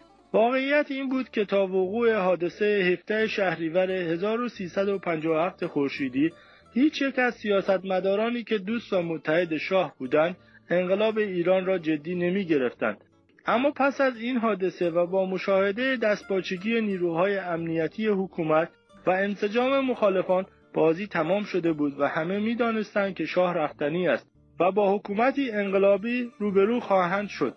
در این میان تنها قدرت بزرگی که نه تنها از سیر حوادث انقلاب در ایران شگفت زده نشد بلکه نقش مستقیم در این حوادث نیز داشت اتحاد جماهیر شوروی بود که برای سالها انتظار این لحظات را می‌کشید و برای آن برنامه ریزی کرده بود. آشوبهای خیابانی و خرابکاری گسترده در انتقام از هفته شهریور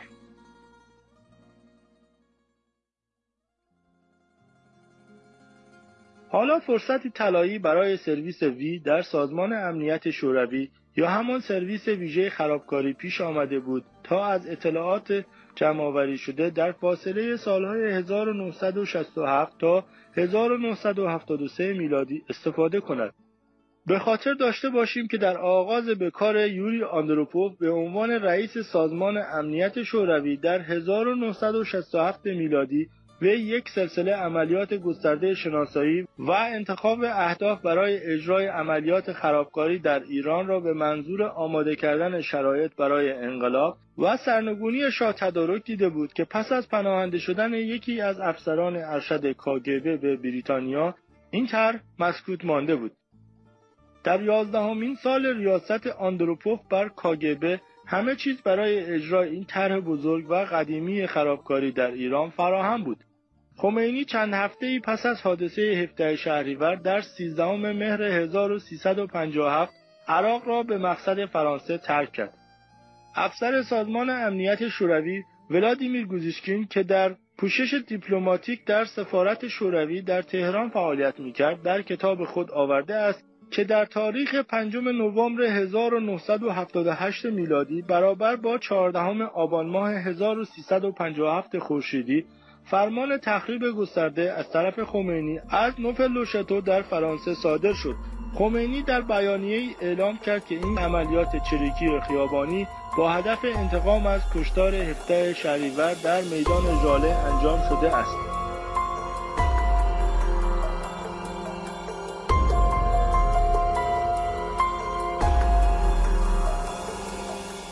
کتاب رفیق آیت الله نویسنده امیر عباس فخرآور فصل چهارم.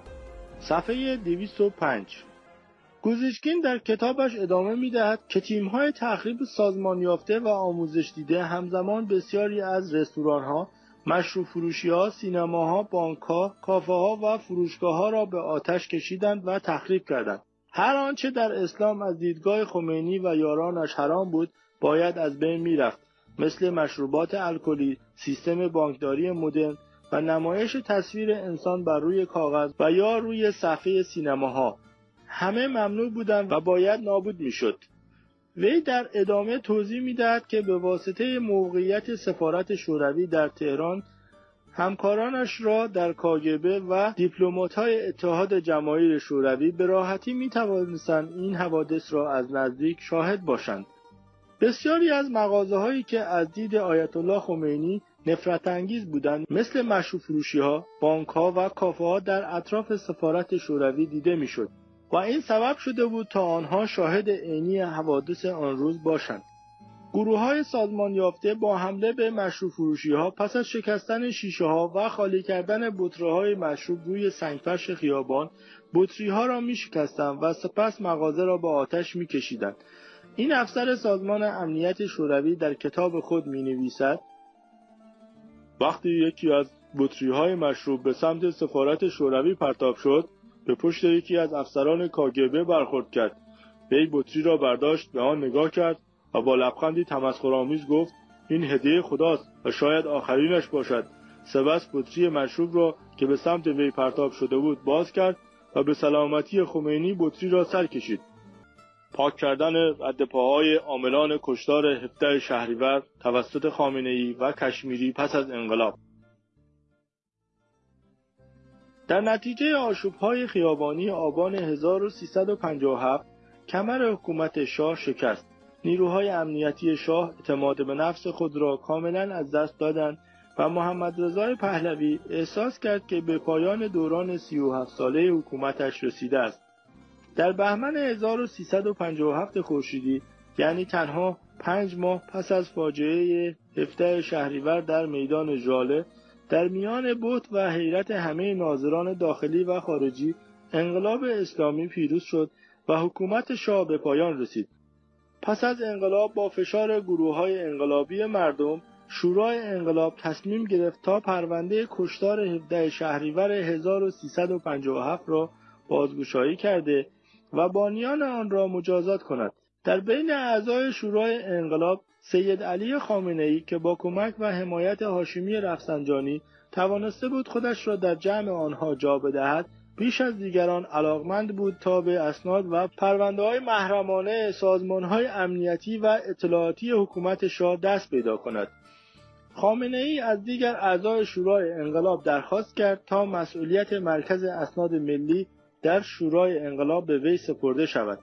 این مرکز وظیفه داشت تا اسناد محرمانه را از آرشیو پرونده های ساواک و رکن دوی ارتش و دیگر نهادهای امنیتی حکومت شاه گردآوری کرده و پرونده هایی همچون آتش سوزی سینما رکس آبادان و کشتار 17 شهریور را جهت پیگیری غذایی آماده کند. محمد حسن روزی طلب عضو کمیسیون رسانه ها در مرکز پژوهش های استراتژیک ریاست جمهوری و سردبیر خبرگزاری رجانیوز در مراسم رونمایی از کتاب صخره سخت که به تاریخچه شکگیری و اقدامات وزارت اطلاعات اختصاص دارد می‌گوید. یکی دیگر از های بزرگ ما این است که یکی از بزرگترین شخصیت های تاریخ انقلاب یعنی حضرت آیت الله خامنه ای را از تاریخ حذف کرده کنه چنین شخصیتی در تاریخ انقلاب اسلامی وجود ندارد. نه در تاریخ نگاری ها نه در کتاب ها و نه در مقاله های من چنین کسی وجود ندارد. مثلا در همین کتاب بود که دریافتم در سال 58 آیت الله خامنه ای اولین مؤسس دستگاه اطلاعاتی در جمهوری اسلامی بودند. یعنی ایشان رئیس مرکز اسناد ملی آن موقع که ریشه مرکز اسناد انقلاب اسلامی فعلی است بودند. پس از 13 آبان که دولت موقت سقوط کرد شورای انقلاب طی حکمی ایشان را منصوب ساخت. باور نمی کنید که برای دست یافتن به یک سخنرانی ایشان در آن مقطع یا سندی که این مسئله را اثبات کند چقدر سختی کشیدیم که الحمدلله پیدا شد. و در کتاب آوردیم. در بخش خاطرات از وبسایت رسمی سید علی خامنه ای در خصوص مسئولیت وی در مرکز اسناد انقلاب آمده است. همچنین در جریان ادغام شورای انقلاب و دولت موقت که با هدف تمرکز بیشتر در قوه مجریه صورت گرفت ایشان به عضویت کمیسیون وزرای امنیتی که سرپرستی و مسئولیت کلی امور انتظامی، نظامی و امنیتی از جمله بحرانهای گنبد، کردستان و خوزستان و مقابله با اقدامات احزاب و گروه های ضد انقلاب را بر عهده داشت انتخاب کردید. از دیگر معمولیت های وی از طرف شورای انقلاب مسئولیت مرکز اسناد ملی و نیز سرپرستی سپاه پاسداران انقلاب اسلامی در سوم آذر 1358 بود. قبل از این نیز به نمایندگی از شورای انقلاب در برخی جلسات سپاه پاسداران شرکت می‌کرد. علت انتخاب او به سرپرستی سپاه باقی ماندن پاره اختلافات در بدنه و سازمان سپاه بود که در ماهای پس از پیروزی انقلاب اسلامی شکل گرفته و با تلاشهای میانجیگرانه به نتیجه نرسیده بود. یکی از رازهای بزرگ زندگی سید علی خامنه ای مربوط به همکاری وی با مسعود کشمیری است. نام کشمیری در جریان ترورهای سال 1360 خورشیدی بر سر زبانها افتاد در تمام اسناد و تاریخ نگاری های رسمی جمهوری اسلامی از وی به عنوان طراح و مجری انفجار دفتر نخست وزیری که به کشته شدن رئیس جمهور محمد علی رجایی و نخست وزیر محمد جواد باهنر در هشتم شهریور 1360 خورشیدی انجامید یاد می شود. این ترورهای سیاسی در تابستان سال 1360 خورشیدی در نهایت تمام رقبای سیاسی سید علی خامنه ای را از صحنه خارج کرد و وی بدون مزاحمت به ریاست جمهوری رسید. از دیگر اقدامات چشمگیری که در اسناد و تاریخ نگاری های رسمی جمهوری اسلامی به مسعود کشمیری نسبت داده می شود، مدیریت پروژه خونساسازی کودتای نوژه و همچنین سرقت و انهدام تمام اسناد محرمانه مربوط به کشتار هفته شهری و از آرشیف های ساواک و رکن دوی ارتش پس از انقلاب ذکر شده است. مؤسسه مطالعات و های سیاسی انقلاب اسلامی در مورد کشمیری می نویسد وی مدتی در ضد اطلاعات مرکزی نیروی هوایی ارتش و مرکز مستشاری آمریکایی ها با عنوان نماینده نخست وزیر دولت موقت وزیر نظر کمیته اداره دوم ارتش مستقر بود. در این مدت از جمله اقدامات وی می‌توان به مداخله و جلوگیری از به جریان افتادن و محاکمه عاملان کشتار 17 شهریور 1357 خورشیدی اشاره کرد. جمهوری اسلامی از این اقدام مسعود کشمیری در سرقت و انهدام اسناد محرمانه پیگیری پرونده 17 شهریور به عنوان یک خیانت بزرگ یاد کرده که سبب شد تا دست سران حکومت شاه در این حوادث مخفی نگاه داشته شود اما با توجه به اسناد و مدارک موجود که به نقش سازمان امنیت شوروی سید علی خامنه ای و گروه های شبه نظامی همکار آنها در حوادثی چون فاجعه سینما رکس آبادان و کشتار 17 شهریور اشاره دارد و همچنین رابطه و همکاری بسیار نزدیک خامنه ای با کشمیری به نظر می رسد خامنه ای و دیگر افراد و گروه های انقلابی که در برگبار بستن مردم در روز 17 شهریور و عملیات گسترده و هماهنگ خرابکاری پس از آن نقش داشتند.